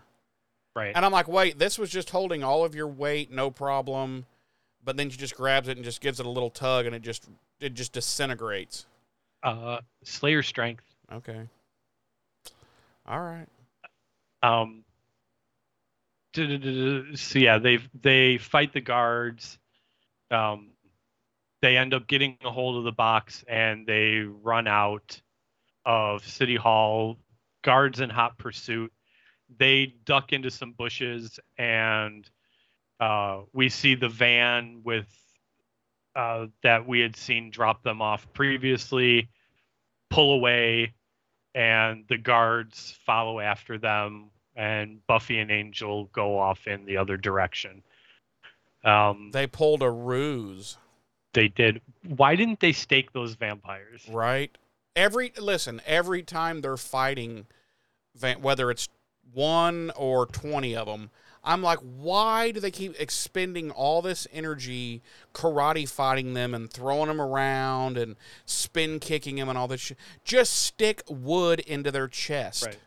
see i You don't mind like the karate fights and expending but like why why did they why didn't they kill them Yeah, like at like instead of flipping a table onto them and right. running That's gonna like, like kill them Yeah, yeah, I know. The table. You mean the ti the giant table they flipped on top of them that was made of wood?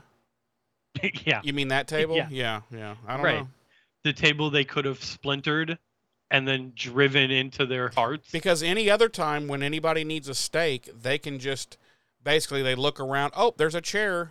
Break a chair. Boom, stake. But this time, being surrounded by natural woods, they were unable to, um, you know, effectively get themselves a, a, Mr. Pointy. Right. Right. Who knows? Well, although I have trouble getting a Mr. Pointy when I'm surrounded by natural woods too. I've heard. Uh, have I told you about Blue Chew? it's a natural, safe, at-home, effective way, James, of ridding ridding yourself of this problem. Unless they're a sponsor, I don't want to hear it.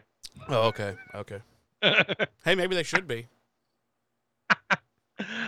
Uh, so we cut to a bit later in the back in that conference room, and the mayor is not happy that they got his box. I'm not happy they got his box either. Let me tell you, it wasn't something I enjoyed watching. and Faith comes in and she's like, "They got your box, but look what we got." And what do they got, Jeremy? They have, um, I can't think of anything funny quick enough. They have Willow. Uh, they in fact have Willow, and um, so the or the angel, damn it, the mayor is quite happy and giddy with Faith. Like, good job. And then we cut to the library, and fucking Buffy is rightfully pissed. And she's like, How the fuck did you total idiots let this happen? How did you. Angel and I were busy uh, you know, being fucking badasses. And you fucking assholes just had one job. Don't let any of you get caught. That's the Yep. only job you guys had. Like, where the fuck was Giles and Wes? Th- did they just sit in that van the whole time drinking tea and like giving each other handies? I don't know about the giving each other handies part, but the first part, yeah, 100%. And then, wait, no, Z- yeah, Xander wasn't with them, right? Or was he with them? No, Xander and. Oz are back at the library. That's right. That's right. Yeah, sorry. So, anyway, Buffy is understandably pissed that they allowed Willow to be kidnapped. And, you know, Angel's like, well, they must have grabbed her as soon as she got down off the roof. And I'm thinking, what does it matter how they Right. they got her? You know, you guys Right. suck. So they're all like, well, Buffy's like, well, then we're trading them the fucking box back for Willow. And Wes is like, yeah, no, we're not doing that. And Buffy's like, I'm the Slayer. We're fucking doing that. He kind of makes, I hate to say it, but he kind of makes a valid argument. I I I wanted to discuss this with you. Yeah. This is a classic case of the one for the many. Yeah. And uh, uh I wanted to add, I I I want to know uh, my intention was kind of like not put you on the spot, but like knee jerk reaction right now. You have a choice between saving your best friend or saving an entire town full of people, what do you choose? I'm saving my best friend. Fuck the people. I'm just saying. I'm just going to be honest. You know, it's like uh, this is my best friend who I love and have known for seven thousand years, and and I'm going to make goddamn sure that they're okay. I'm not going to sacrifice them for the thousands that I don't know. Now, that probably makes me an anti-hero or whatever, but it's just I'm just being honest. What about you? Uh, I I would not save my friend. Wow. Yeah. See, I just I, I mean, that just shows that I'm a better friend than you. I don't I don't know if that's what that shows. Oh, okay. But is that, that's not what that shows. No, I just, I don't know, man. I, I don't. I just don't think that I would give too many fucks about a bunch of nameless, faceless people I don't know, and then and looking at the one that I do know and being like, "Sorry, buddy, gotta let you die to save all these fuckers we don't know, and probably half of them are Republicans." I mean, I'm just saying. no, I mean that's just me, but I think I'm a better person than you. Um, so I mean, if you think that's what it means, that's fine. I think uh, I don't think, as much as I love my best friend, and I do, he's like well, a brother you. to me. I, I appreciate I appreciate that. I'm not talking about you. Wow, Um, wow, ladies and gentlemen, wow, wow. All I, He I, it- wow, wow. I, I, I'm hurt. I've never been. I- I've never been so hurt in all my days. Well, look at it this way. At least you know that That I'm not getting would- sacrificed. not getting I feel bad for your. I feel bad for your best friend. I I don't think I think I would have an easier time dealing with the fact that I lost my best friend but was able to save countless other lives than if I saved my best friend and was responsible for the loss of countless other lives. see the countless other lives just wouldn't i would give zero fucks. And obviously I- you're a hero type and i'm not.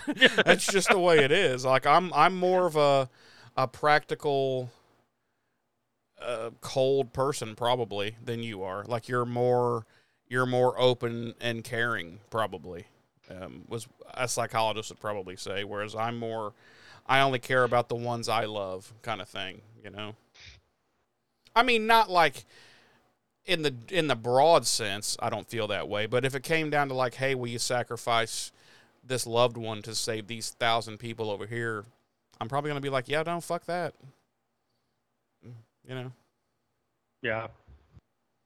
So. that's why you're Batman, and I'm Mythos. Because you're a boy. You're a Boy Scout. I've always said that. uh where do, where were you? Um, so yeah, they at the end of the day, um, or no, no, no, we need to. Yes, no, okay, we need to. Bring Oh, right. up. The the scene that finally solidifies what they're gonna do right. here. Um, so they're arguing back and forth. All And of it, them. it it it gets and it's it's heated. oh yeah, it gets heated Like- because like everybody's every- yelling. Everyone is yelling. And, you know, Wes says this line where he goes, We have the box here and we have the ingredients and we have everything we need to destroy this fucking box. Therefore, putting an end to the ascension before it happens and saving this town. And while he says that, Oz quietly gets up from the- table, walks over, grabs the cauldron thing and the stand it's on, and just fucking wings it against the wall and destroys it. And then he kind of looks at Buffy and like nods at her, like, "Yeah, I'm with you. We're saving Willow." And at that point, Buffy just looks at uh, Giles and she's like, "Make the call." And that's that argument just got fucking ended really quick. Don't fuck with the werewolf. Well, yeah. Well, not only that, but like, you know, Oz is the only one that was quiet the entire scene. Yeah. You know. Yep. Um, and that's why I said when we were Which were he always is quiet and very Right. contemplative. so- when we were introing the episode and and I briefly mentioned this scene it's it's extremely powerful Mhm. you know cuz like I said Oz was Oz doesn't say a single thing throughout this scene you know and then he just eventually gets up and wings the cauldron against the wall and like that's the end of the discussion Yep. like and i don't think it's the best way to put it i think i think it was the perfect way to for the group to come to that decision that they were gonna save willow Yeah. uh, Well, they were. It was everybody was for saving Willow except Wes. right So Well, and and to I'm going to say to Wes's credit for lack of a better term, he wasn't against saving Willow. yeah, right, He was yeah. against making a trade trading the box Willow. to save Willow. Yeah, but Right. He was very much like I want to help Willow too, but we need to find another way. Yeah, And everyone else was like, "No, this is the only way. This is the best way. We this is how we need to do it." And I don't I don't I don't know. I don't think I don't think Buffy ultimately making that decision for everybody would have been as impactful as what we got here with Oz essentially making that final decision for everybody. yeah, yeah. So, Well, then we cut to City Hall, and um, Willow is locked up in a like a like a spare office kind of thing. Um, and she she drops a box at one point that's got some shit in it, and that gets the attention of a vamp guard, who comes in, and she's like, "Hey, don't touch me, because I have a rape whistle." And she just blows it really loud. no. right. But like the little ball is missing from inside, so it doesn't make any noise. Or it's just like Right. So then, so she drops it and she's like, she's like, well, you saw what I could do to that whistle. And then all of a sudden, this weird like '70s kind of disco-y music starts playing in the background, and he just starts taking his shirt off. And she's Mhm. like, "What are you doing?" She's like, "I was talking about how we could blow bubbles together." and he was like, Yeah. "Oh," and he starts. Yeah. Any, anyway, so he comes in, and Would a vampire guard be a a Vard or a Gamp? I like a Vard. Vard. I like Vard. So the Vard comes in and she's like, no, but she is like, hey, you know, don't don't touch. You can't hurt me because you haven't been told to, and if you do, then the mayor's gonna fuck you up. yeah, she's like, did you get permission to eat the pr- eat the hostage? right. And he's like, well, just a little taste. And she's like, oh, and he's going to bite her. Well, she's using her telekinesis that we saw a few episodes ago, and we see a pencil hovering behind him. And then shoot, she shoots it into him and dusts that motherfucker. Hands down, three almost four, well, three almost to the end of three seasons into the show. My favorite dusting so far. Oh yeah, definitely the coolest dusting. I you know me, and you know I'm to have a slight problem with this, which is I don't think number two pencils have been made of wood for like 60 years, but we'll go with it. We'll go with it because it, was definitely the coolest. Yeah, I Um, think, it, yeah. Well, in my opinion, the the coolest dusting we've seen so far Oh, in yeah. in the show. Now I got the impression, James, Yes. that she set this all up, not being Oh, yeah, not being 100%. captured, but because Oh, yeah. bec- okay, so you're with me on that. Okay. Yeah. Because Yeah. she she leaves this room and goes is heading down the hallway to the mayor's office when she hears him and Faith coming out. So she turns around and runs back and, and hides. And they come out talking about, "Oh, they won't they won't come here tonight. They're not that stupid." And the mayor's like, "Well, you know, he talks about how they're dogs and they're dumb and yada yada. And um, so they go on by, and then Willow comes out and heads to the mayor's office, and she's in there snooping around, and she finds his little cabinet full of um, demonic uh, worshiping Weird. idols and whatnot. Weird eccentricities. Yes, there's also the impalers in there. Hmm. we see the It impaler in, in its full glory at that point. Yeah, and she's just she's in awe of it. Yeah, and she And- she immediately takes it and like she's gonna take it for home for later. She she carefully, almost lovingly, lifts it out of the cabinet, and you hear her murmur under her breath. I've only heard my mother speak of you in hushed whispers. and then she puts it on the ground and she proceeds to hike up her dress. No, um, Whoa! Now we've gone too far, sir. We've gone too far. We have gone too Uh-oh. No, Um, um, so she's. Oh, go ahead. Although, although, sidetrack, um, she, uh, Willow's looking mighty fine in that dress she was wearing this oh, episode. come on. Willow's always looked mighty fine. I, well, yeah, but I don't know. There was something about that. That dress was like long and slinky. it liked her curves. We'll put it that way. Yeah. Yeah, it certainly did. Um, God, we are. s- s- Listen to us. We sound like fucking pig. Well, two we are. Um, so everybody knows. we're- Respectfully, I would bone her. Wow. We've been canceled again. That's like the that's got to be like the 40 45th time we've been canceled since We've we started the show. Yeah. Um so she I think the reason we haven't been canceled is because I think we are, I think kind of like at the beginning of this episode, I think we've been outspoken enough in where we stand on certain issues and certain things that hopefully the people listening know not to take us seriously when we say shit like that. well, you can't really take me seriously with from anything I say. Well, right, So, right. yeah. Hopefully people have learned that by now. So anyway, she can continues rooting through his little curio of curiosities and she finds a little button and she pushes it and a little trap door opens and voila it's the books of ascension from a few episodes ago so she pulls them all out and sits down and commences to reading through them.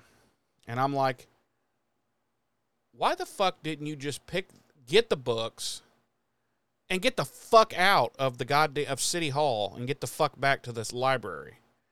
But anyway. Yes, sir. so she's she's reading through them. When faith shows up she's like oh what does she say? Uh, ever the bookworm or something like that Uh, something like that. Yeah. Yeah. Look at the little look at the little bookworm or something like that. Yeah. yeah so they have an argument and basically you know faith is like i'm gonna fuck you up and sh- willow's like i'm not scared of you and and she's like yeah you are and she's like no i'm not and they just say that back and forth for like 10 minutes and then Right.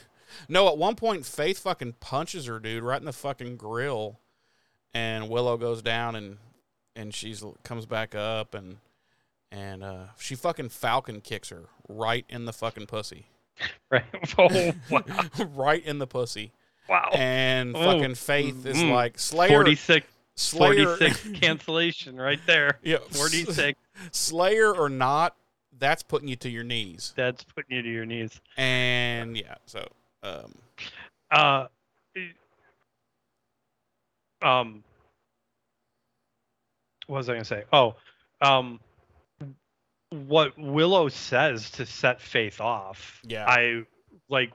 I was like, because because Faith is like, oh, good. what are you gonna say that that that you know you're still my friends and it, it's not too late and I can still be helped and Willow's like oh no it's way too late for that yeah. She's like, it's way too late for that. yeah and then she's she's like she basically lays it all on the line for her she's like you she's like yeah you've had a rough life but boo fucking who bitch yeah like there's people who have you- had way worse right she's like you had everything going for you. You're a fucking slayer.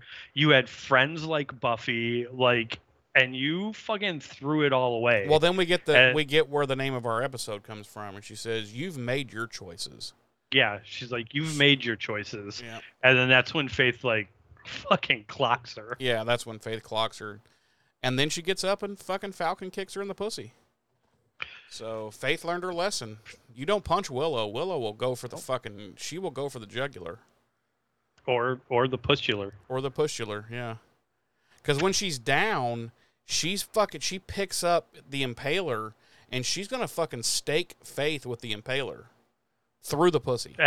I was gonna say, and not through the heart. no. Uh, so anyway, oh um, my god, what is wrong with us? I know it's too late at night. That's the problem. Um, where did I leave off? Okay, yeah.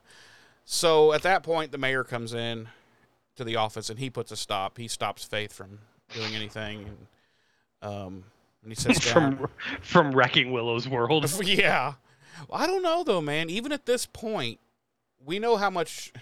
Spoiler alert. Well, I won't even say that, but even at this point, James, I believe Willow is fairly capable of pulling some things off. Let's just say that. And Yeah. Leave it, leave it at that. Um, later on, a, a couple of more seasons, I wouldn't fuck with Willow. like at all. Um. So, yeah. So then the mayor sits down and he's like, "Because I just got a very interesting phone call," and we're like, "What could that be?" then we cut to where James? Where are we cutting to? it's a flashback to the phone call he got, Mhm. and he's he's actually at home already. Mhm. Mhm. and the phone rings and he picks it up and he's like hello and then you hear on the other end they're like yes is this mayor richard wilkins and he's like yeah and they're like we've been trying to reach you about your car's extended warranty yeah, and he's like, "I don't have a car," and they're like, "Oh," and they just hang up. mm-hmm. That's Yep. that's that's it. That's all that happened. Yeah. yeah And and And so like- while he's while he's recounting this to Faith and Willow, they're both just looking at him, and he's like, "What? I just that was an interesting phone call." And they're like, and right they're like that you felt the need to come all the way back here "And tell us like that." to tell us about it Yeah. i don't And he's like, like, also like on the off chance that faith had also come back "Yeah, Yeah. like i don't they're like i don't know it seems seems weird and he's like no no that's what happened he's like, I've never heard of something like that happening." And Right, they're like, "That is right. very strange because this is 1999. Right You may, right in fact, be the first person to receive that that phone call." that phone call yeah yeah they didn't they didn't know No. that fell flatter than four o'clock.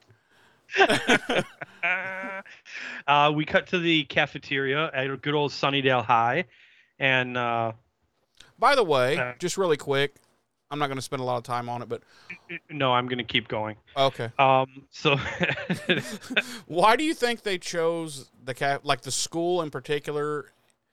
Okay, just really quick. budget okay, that's fair enough. Fair enough. Fair enough. Let's move on. No, really. Um, fair enough.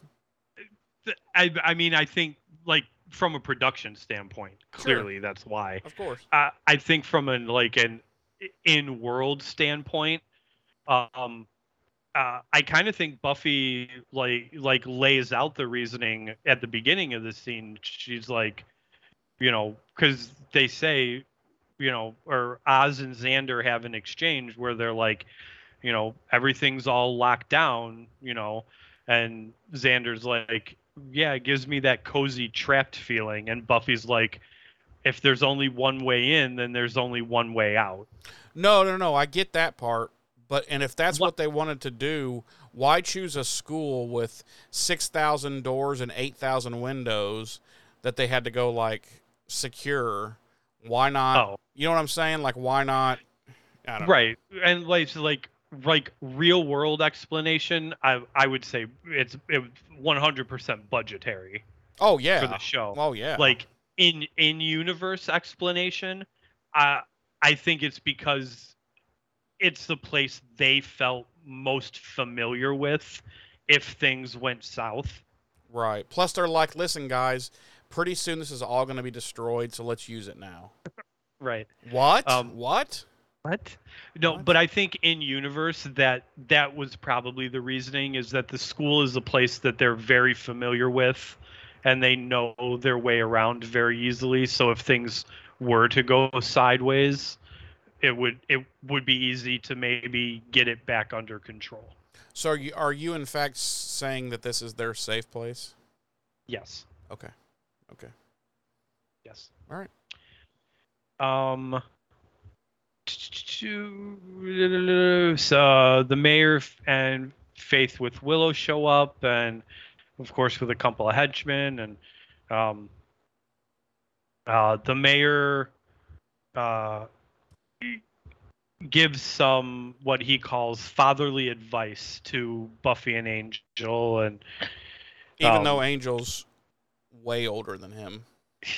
he uh he basically tells them that that their their relationship is doomed and that angel's immortality will cause problems and not to mention that he can't have a moment of true happiness and um he mentions his wife he says i married my edna may back in aught 3 Edna May. and uh, stayed with her right till the end.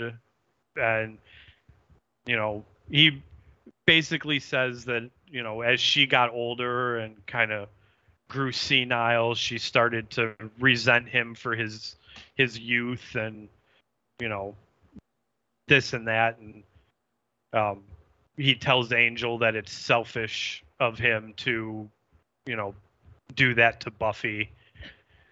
Um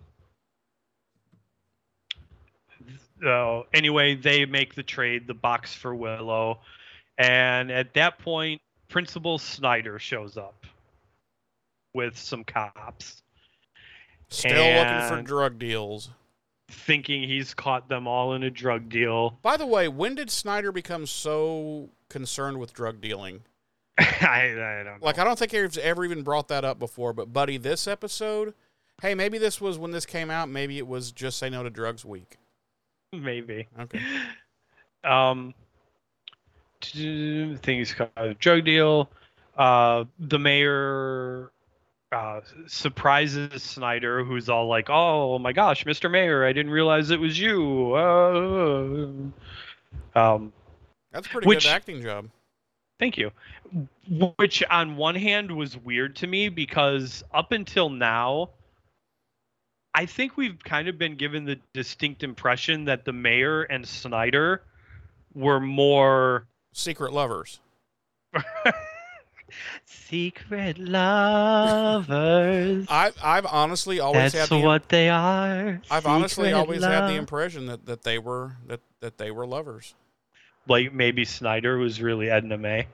Well, Snyder's definitely the, the bottom, My God. 100%. No, but no, but seriously, like I've I've kind of gotten the impression that they were more like in cahoots than this. You know what I'm saying? Well, I, I never got that impression, but I, I, I always got the impression that, that Snyder was definitely scared of the mayor and, Right. and definitely like, um, yeah, I guess that's the best way to say it, just, just scared of the mayor and like, don't fuck with the mayor. Like I've always got that impression. I don't know about the cahoots Yeah. thing though. Yeah, yeah, I guess. I mean, maybe, maybe, you know, I don't know. Um. So anyway, um, the mayor's about to explain to Snyder what's going on, and one of the cops uh, opens the box, which lets out this big bug-looking thing. Like it's like a beetle mixed with a crab, mixed with a spider, like Mixed with a demon. mixed with a penis. What? It just has a big floppy dong hanging off of it. it's like a Snuffleupagus' trunk.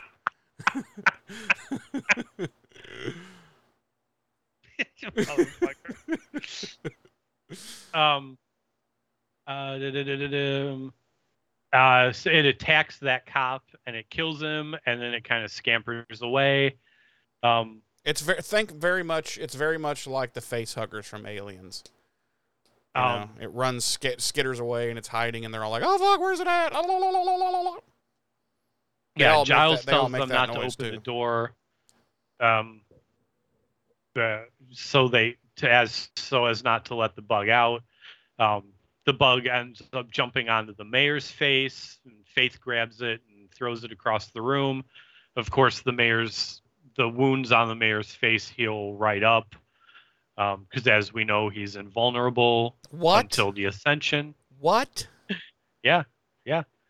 Um, wait, and Snyder sees that, and he's all like, "Oh, oh, oh." Yeah. Now he's Um, now he's like, "I'm really scared of this guy now." right." Um, And then the mayor's Uh, all like, "Who let the bugs out? Who? Who? Who? Who? Who?" Okay. Yeah. That. Wow. And then Xander's like, "I think it was the cop over there that's dead." Yeah. And then the mayor's like, he- "Oh, okay. I was just Oh, curious." yeah, you're right. You're right. I. You're right, son. Good. Good I call, saw that. student. Student. Good Yes. call. No, the mayor would definitely call Xander son. Yeah. Yeah. He'd The probably offer him a, a he- cookie Right. because you know he has You- some like saran wrapped up like in his pocket. Right. He would be like, he would be like, "You're absolutely right, son. I I recall that happening now. Would you like a cookie?" And Yeah. then he'd pull some saran wrap And- cookies out of his and you know what else he has in his other pocket? Warm milk. No, I hope not. I was gonna say Werther's Originals. oh man, I would take a couple of those. Yeah. I love me some Werther's originals. Right? He's all like, "You want to come uh, into the van?" I would get into the van for some Werther's originals. Yeah, yeah, you would. You get in the van for like a fucking napkin and a fucking toothpick. well, what are we gonna do with the napkin and toothpick though? Use your imagination, my friend. uh, Buffy stops another bug from getting out of the box, but another one jumps onto her back and she throws herself backward and squashes it. Therefore, another one bites the dust. Another one's gone, another one's gone, another one bites the dust. Cha cha. Hey, they're gonna get you too. Another one bites the dust. Ah, ah. Okay, we're we're fired. We are fucking fired. the only comments we're gonna have next week are from Darlene and Catherine. They're gonna be like, "We've stopped listening to this." yeah, they're gonna be like, you guys, you really should just not do this anymore at all. And we'll be like, yeah, Please stop recording at ten o'clock at night. We Yeah. don't know what happens after eight o'clock, but it's a shit show. yeah, it's a definite shit show. Um, so then Faith spots one of the bugs on the wall behind Wesley, and she rear, rear, rears back to throw her knife, and Wesley thinks she's throwing gonna throw the knife at him, and like he pees himself and cowers like a little girl. Yeah, they're literally he. There's literal urine in his pants, and it wasn't it wasn't special effects like Alexis Denisof like saved up the pee to pee in himself. He's a method actor. Um, but Faith uh, throws her knife at it and impales it and kills it. Um, Oz asks if that's all of them, and the mayor says no. He's like, "There's about 50 billion of those guys in this box," and then he's like, "You want to see them?" And I'm like, yeah, yeah. let them Yeah. all out. Let's fucking clean this fucking earth. Um, he orders Faith to leave with him, and she hesitates, looking back at the bug she killed. Um, and then she follows after him. And Buffy pulls the knife out of the bug and the wall. Um, Buffy now has Faith's knife. she does. Um, uh, we cut to don't, later. Don't forget, don't forget what Snyder says.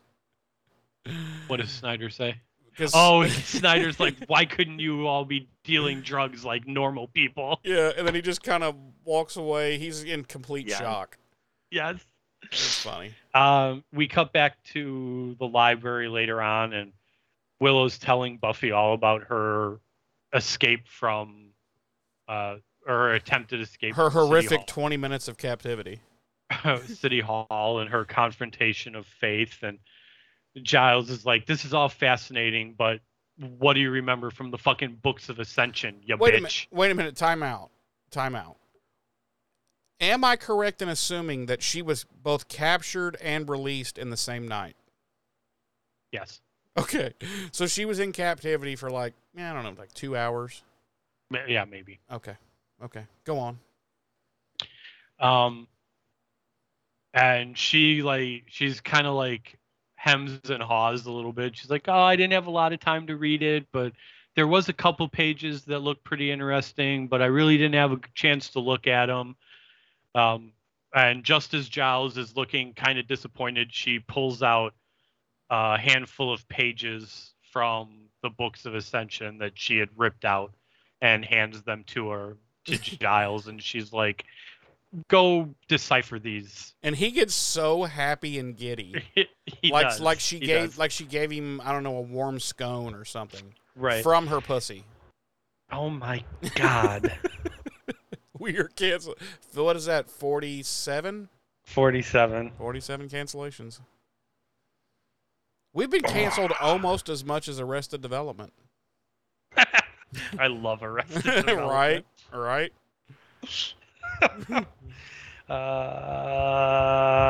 Um. So we're in good company. um, Wesley. Uh, Wesley is mad because they are seemingly right back where they started. yeah, and of course he has to say it like, well, it's as though we're right back where we started. And everybody looks at him like, shut up, dick. Because, I mean, really, becau- what are they out? right? they're right. no worse. If anything, they're a little bit ahead. They've yeah, got they've got now they've got from pages books from the book. You're right, exactly. But he can't, Yeah. he can't, he can't be positive and and, and see that. Right. He can't. He He can't just, just, has to be a massive dick. right. Like he can't just wrap his dick around the fact that they should be happy about this. Right. And he didn't even want to go save his own real life wife. well, well, they weren't married at this point. But So- but he was willing to sacrifice her. I mean, what a dick. Just saying. Um, so we cut to the next day, and Buffy and Willow are sitting outside the high school, and uh, uh, Buffy's telling Willow about how she doesn't think she's ever going to get out of Sunnydale, and you know, Willow's telling her that uh, you know that's pro- maybe that's not such a bad thing, and and then she reveals to Buffy that she will be attending UC Sunnydale with Buffy. And um Buffy's excited, but she's also like, you know, I can't let you do that. You've got great opportunities at other schools and you know, I can't let you go to UC Sunnydale just because of me. And Willow, I love the line. She goes, she goes, okay, of the two people here right now, who's the boss of me? right. Um uh and Willow basically tells her like it's not just because of you, you know, it's also, you know, because I want to be I want to keep being a part of what you're doing and fighting evil and helping people and and you know what better place to do that than here um, and then they decide to go get some mochas Yeah, with vodka. um, and then where do we go jeremy We're at a house fire. Um, no, we uh, um, we cut to back to that dress shop where we saw Cordy earlier, and again we she th- now she's in a uh, has a really pretty dress and she's like holding. it's the same one it's the same one she was looking at before Oh, okay. I didn't put that Yeah. together. And she's holding it up in front of the mirror and looking at it. And then this lady walks in and she goes, Chase, you know, what are you doing? Your break was over 10 minutes ago. I still need you to do that restocking and, and the sweeping the back room and blah, blah, blah. She's like, come on, get to it.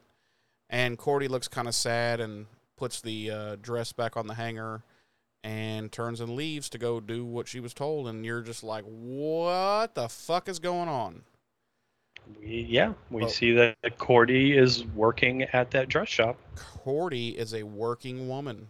She is a strong, independent, working woman. She, but not in the way you would need, like her. She don't need no man. But not in the way you would like her to be a working girl. That's that's true. I'm not gonna lie about that. Um, so uh, then we cut to Angel and Buffy cuddling against a tombstone. they have a little blanket set up, and they're they're literally cuddling in the, you know, in the midst of apparently patrolling and whatnot. And she's filling him in on the college plans and everything, and that she'd be going to UC Sunnydale, and Willow's going to go too, and that she's you know happy and that she'll be even closer to his place. And I'm like, wait, how big can Sunnydale really be? Honestly. Um. Then, then they bring up about you know what the mayor was saying about his you know his fatherly advice, and they're like, you know, he doesn't know anything, right? You know, and Angel's like, yeah, he's he's evil, and she's just like, yeah, big time, and you know, he he can't know anything. He doesn't. He, he's he doesn't have. He's never had any rel lasting relationships except with evil, right? I mean, he doesn't know anything. And Angel's like, yeah, right. We're gonna be fine. And credits, Yes. credits, credits. How about a little? How about you shut the fuck up? How about oh, Ow. we're having a podcast? I say shut the fuck up. Okay. How about a little monsterology, Okay. Jeremy? Okay. I can't Well, wait. too fucking bad, you dick. Shove it up your ass, you fucking son of a. That's the second time he's quit the show today. Oh. he's a quitter, ladies and gentlemen. He's a quitter. Uh,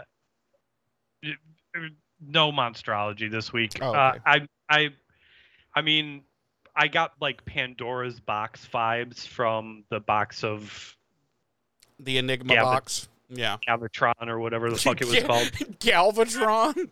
Galvatron. Wait a minute. Is this Transformers or what? the, the the box of Megatron or whatever Yeah, the was. The box of fucking uh, of Mumm-Ra. I don't know what it was. Right, right, the fucking all spark or whatever. I What, know. was Fuck, it like? The Ever Living or something? I don't. I don't even know. Don't even Yeah, Mumm-Ra the ever living. Yeah, I don't like. I don't know. The sword of power, whatever. Right. I mean, what, you- uh, what are you, the sorceress of fucking Grayskull? I mean, Right. Come on.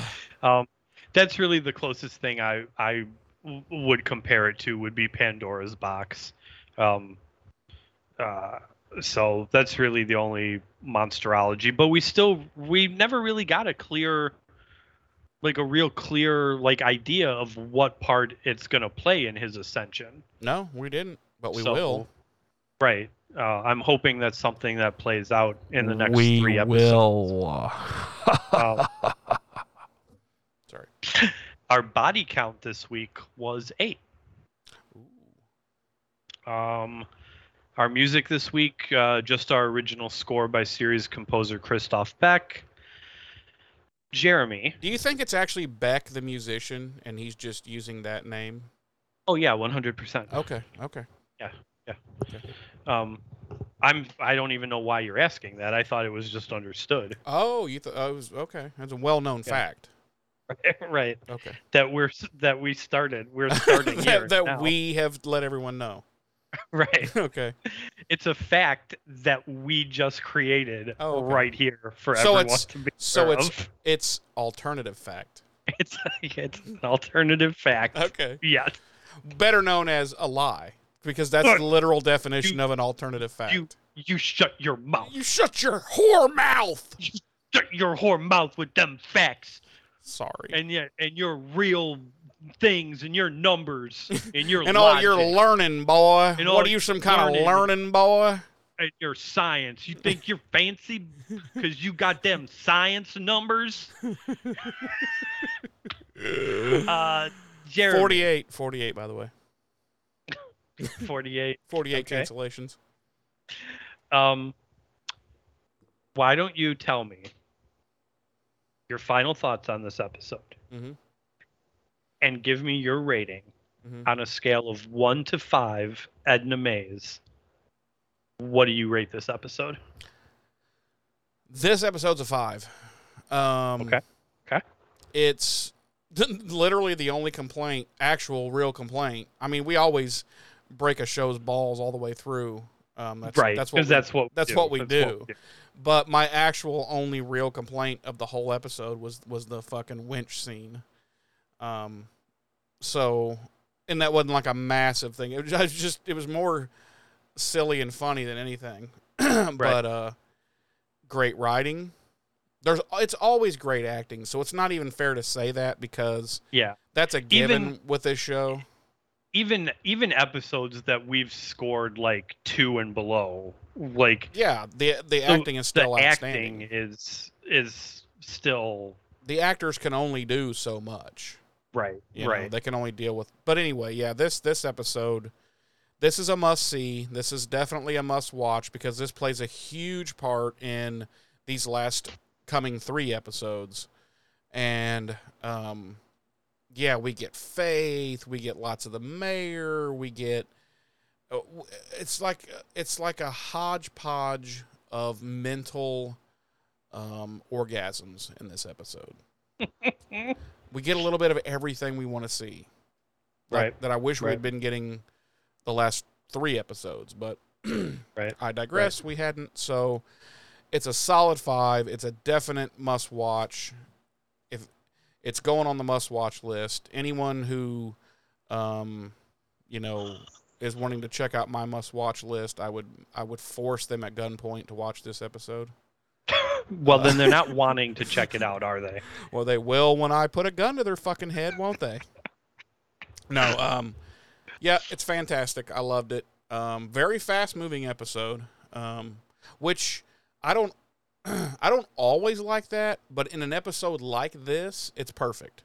There doesn't need to be tons and tons and tons of exposition and, and you know soliloquies and to be or not to be. You know, to to me uh, i and like i would have to go back and look at what we've rated as fives in the past but to me it seems like if if an episode seems like it was a very quick watch like you get to the end and you're like holy shit it's over already i i feel like you, we can almost guarantee that that's going to be a five episode. Yeah, because everything flows so smoothly and It so quickly, and you're like, "Whoa, we're at the like." right I wanted and a little it's bit so more. good you don't realize that the time is going by Yeah.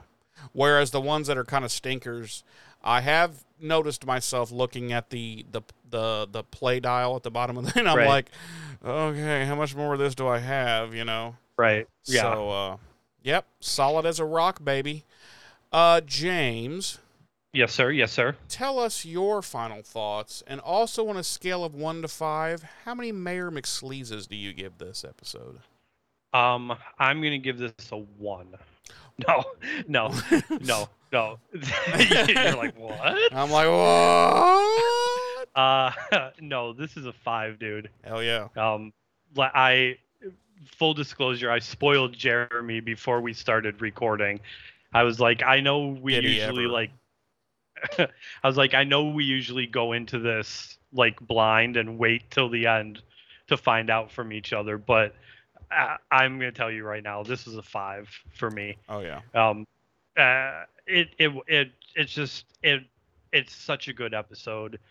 Um like you said it at this point it's almost pointless to say the acting was phenomenal because the acting is always great. Um the the writing was was uh, excellent. The direction was excellent. Um uh like you said it sets us up for the final three episodes you know going in here. Um it's it's everything that you want in in one of your final episodes leading to this season finale. Um and i said it last week um with earshot. I think if there was an episode that had to have gotten pulled in the season earshot was probably the best episode for it to happen to because it is so that episode was so singular and not didn't really have anything to do with um The overall, right leading Arc. into our series finale yeah. or our, our season finale and that's that was that was jarring to have like you you really expect your last batch of 5 or 6 episodes to really be reeling it in and focusing on that lead up to the finale uh, which this episode does like you know phenomenally um, it's definitely a must see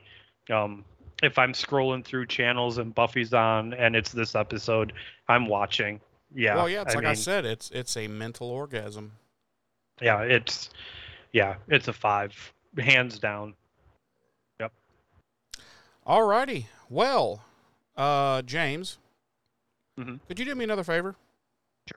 Could you tell the the lovely listeners and viewers how how can they uh, how can they reach us if they would like to either uh, converse with us, give us their thoughts, or even cuss us out? Um, I would start by going to BuffyRevisited.com. Uh huh. They're going to find a link to our Facebook Mm-hmm. and our YouTube. mm-hmm. Um, they can go on Facebook and they can comment on any of our posts there. Um, we post weekly uh, about the current episode. Um, also, occasionally, I will throw up random posts that I find uh, interesting uh, or that pertain to the Buffyverse. Um, so, yeah, they can comment on any of that stuff. Um, uh, they will also find a link to our YouTube where uh, they can view the video version of this very podcast that they're listening to, This exact Uh, one. this exact one. Wow. And uh, they'll be able to leave us comments there. They will also find a link to our email address, which is buffyrevisited at gmail.com. Feel free to email us. And we will address all uh, comments and reviews and thoughts and criticisms uh, here on the show. Um, I used to say we'll respond um, to your comments um, But you've grown way too high and mighty for that. on, on YouTube or on Facebook. Um, not that we've grown too high and mighty for that, but I feel like uh, we address them here, so it's almost redundant to address them there as well. Yeah, we will we will do a like or whatever to let you know we have seen it and read it. But Right. we would rather talk about it live live and in color. Right, exactly, Yeah. exactly. Um, occasionally, you know, uh, uh, we might respond to try and, and spark further conversation if, if, you know, if something, you know, tickles us enough, and If, And we might my, wanna- if my tank gets tickled, I will possibly um, Uh. and we want to dive further into into something that was said, um, we'll respond and do it there. Uh, but for the most part, yeah, we we will we will like uh, or love or in some way acknowledge your the comment that you've left to us, and then um, listen for it to be addressed here on the podcast. So You know, Facebook needs a new, you know, the like and the love and the, and all that. They need Mhm. one that's like a, a, a- nipple tweak. Because that's I would use that a lot. would you? Yeah, that, that's a what if I that's a just what if I just what if I just make you a GIF of me twicking my nipple? Okay, and then you could post that in response to people's comments. I'm good with that. That would okay. be fan damn tastic. Okay. Uh, yeah. So anyway, James, uh, any final closing thoughts or Uh, suggestions for how to use the impaler? uh, no, we're um, we're we're ramping into our final three episodes here this season, and uh, I Spoiler, spoiler- alerts, lots of fives. spoiler alert, I I, I think we're in for a run of of fives here. There is a chance that our scale might get broken again. Possibly. Um, a We'll la have to tune in to find out, though. right a la becoming parts one and two um there's just something about season finales, man. For the most part, they're always like especially I spoiler alert. I've always said the season three finale, double finale, was my is has always been my my all time favorite. Yeah, I mean, for me, for me, I really personally, it's probably becoming part one and two, and then graduation one and two. Yeah, um, would, would be would be my my list. Um, but but yeah, um, season finales, those those tend to. Uh, I mean, we broke our scale for be, becoming one and two, right? Yes. oh yes. Yeah, we're both. I think I gave we went, one of them a seven. yeah, we went we went over our one to five, and spoiler alert, I I can almost guarantee you that's going to happen again here with Graduation Day Part One and Two. You'll have to tune um, in to find out. You'll have to tune in to find out, but. Mm, uh, that's pretty good. That's Pretty good chance. um, and I only say that because, uh, thinking ahead, this might be the last time that actually happens. Oh uh, yeah, yeah. Oh well, well, for for for for yes, for Buffy. Right. It's Although, I can tell you now. Listen, spoiler alert again. Angel for for me probably edges out Buffy in my heart. The, There's the, the, the show, I mean. I'm I'll give you a spoiler alert now for for Buffy going forward. I don't know that there's any season finales that are going to break our scale for me personally, but there are standalone episodes yeah. that are going to break scale. Yeah, and there are personally. and there are a couple of episodes that will break our hearts. yes. But anyway, um, yeah, yeah, we're we're ramping up into these final 3 and oh man, it's a fucking ride. Yeah. It really is. Talk about a mind orgasm. Yeah. Um Buffy at its best, man. It really is. 100%. 100. So. All right, everyone. Thank you for joining us this week. Next week we will we will be getting into season three, episode twenty, the prom. So uh, yeah, I'm looking forward to that one, and we're looking forward to seeing you all there. I have been one of your hosts. I'm Jeremy. I'm your other host, James. Ta ta.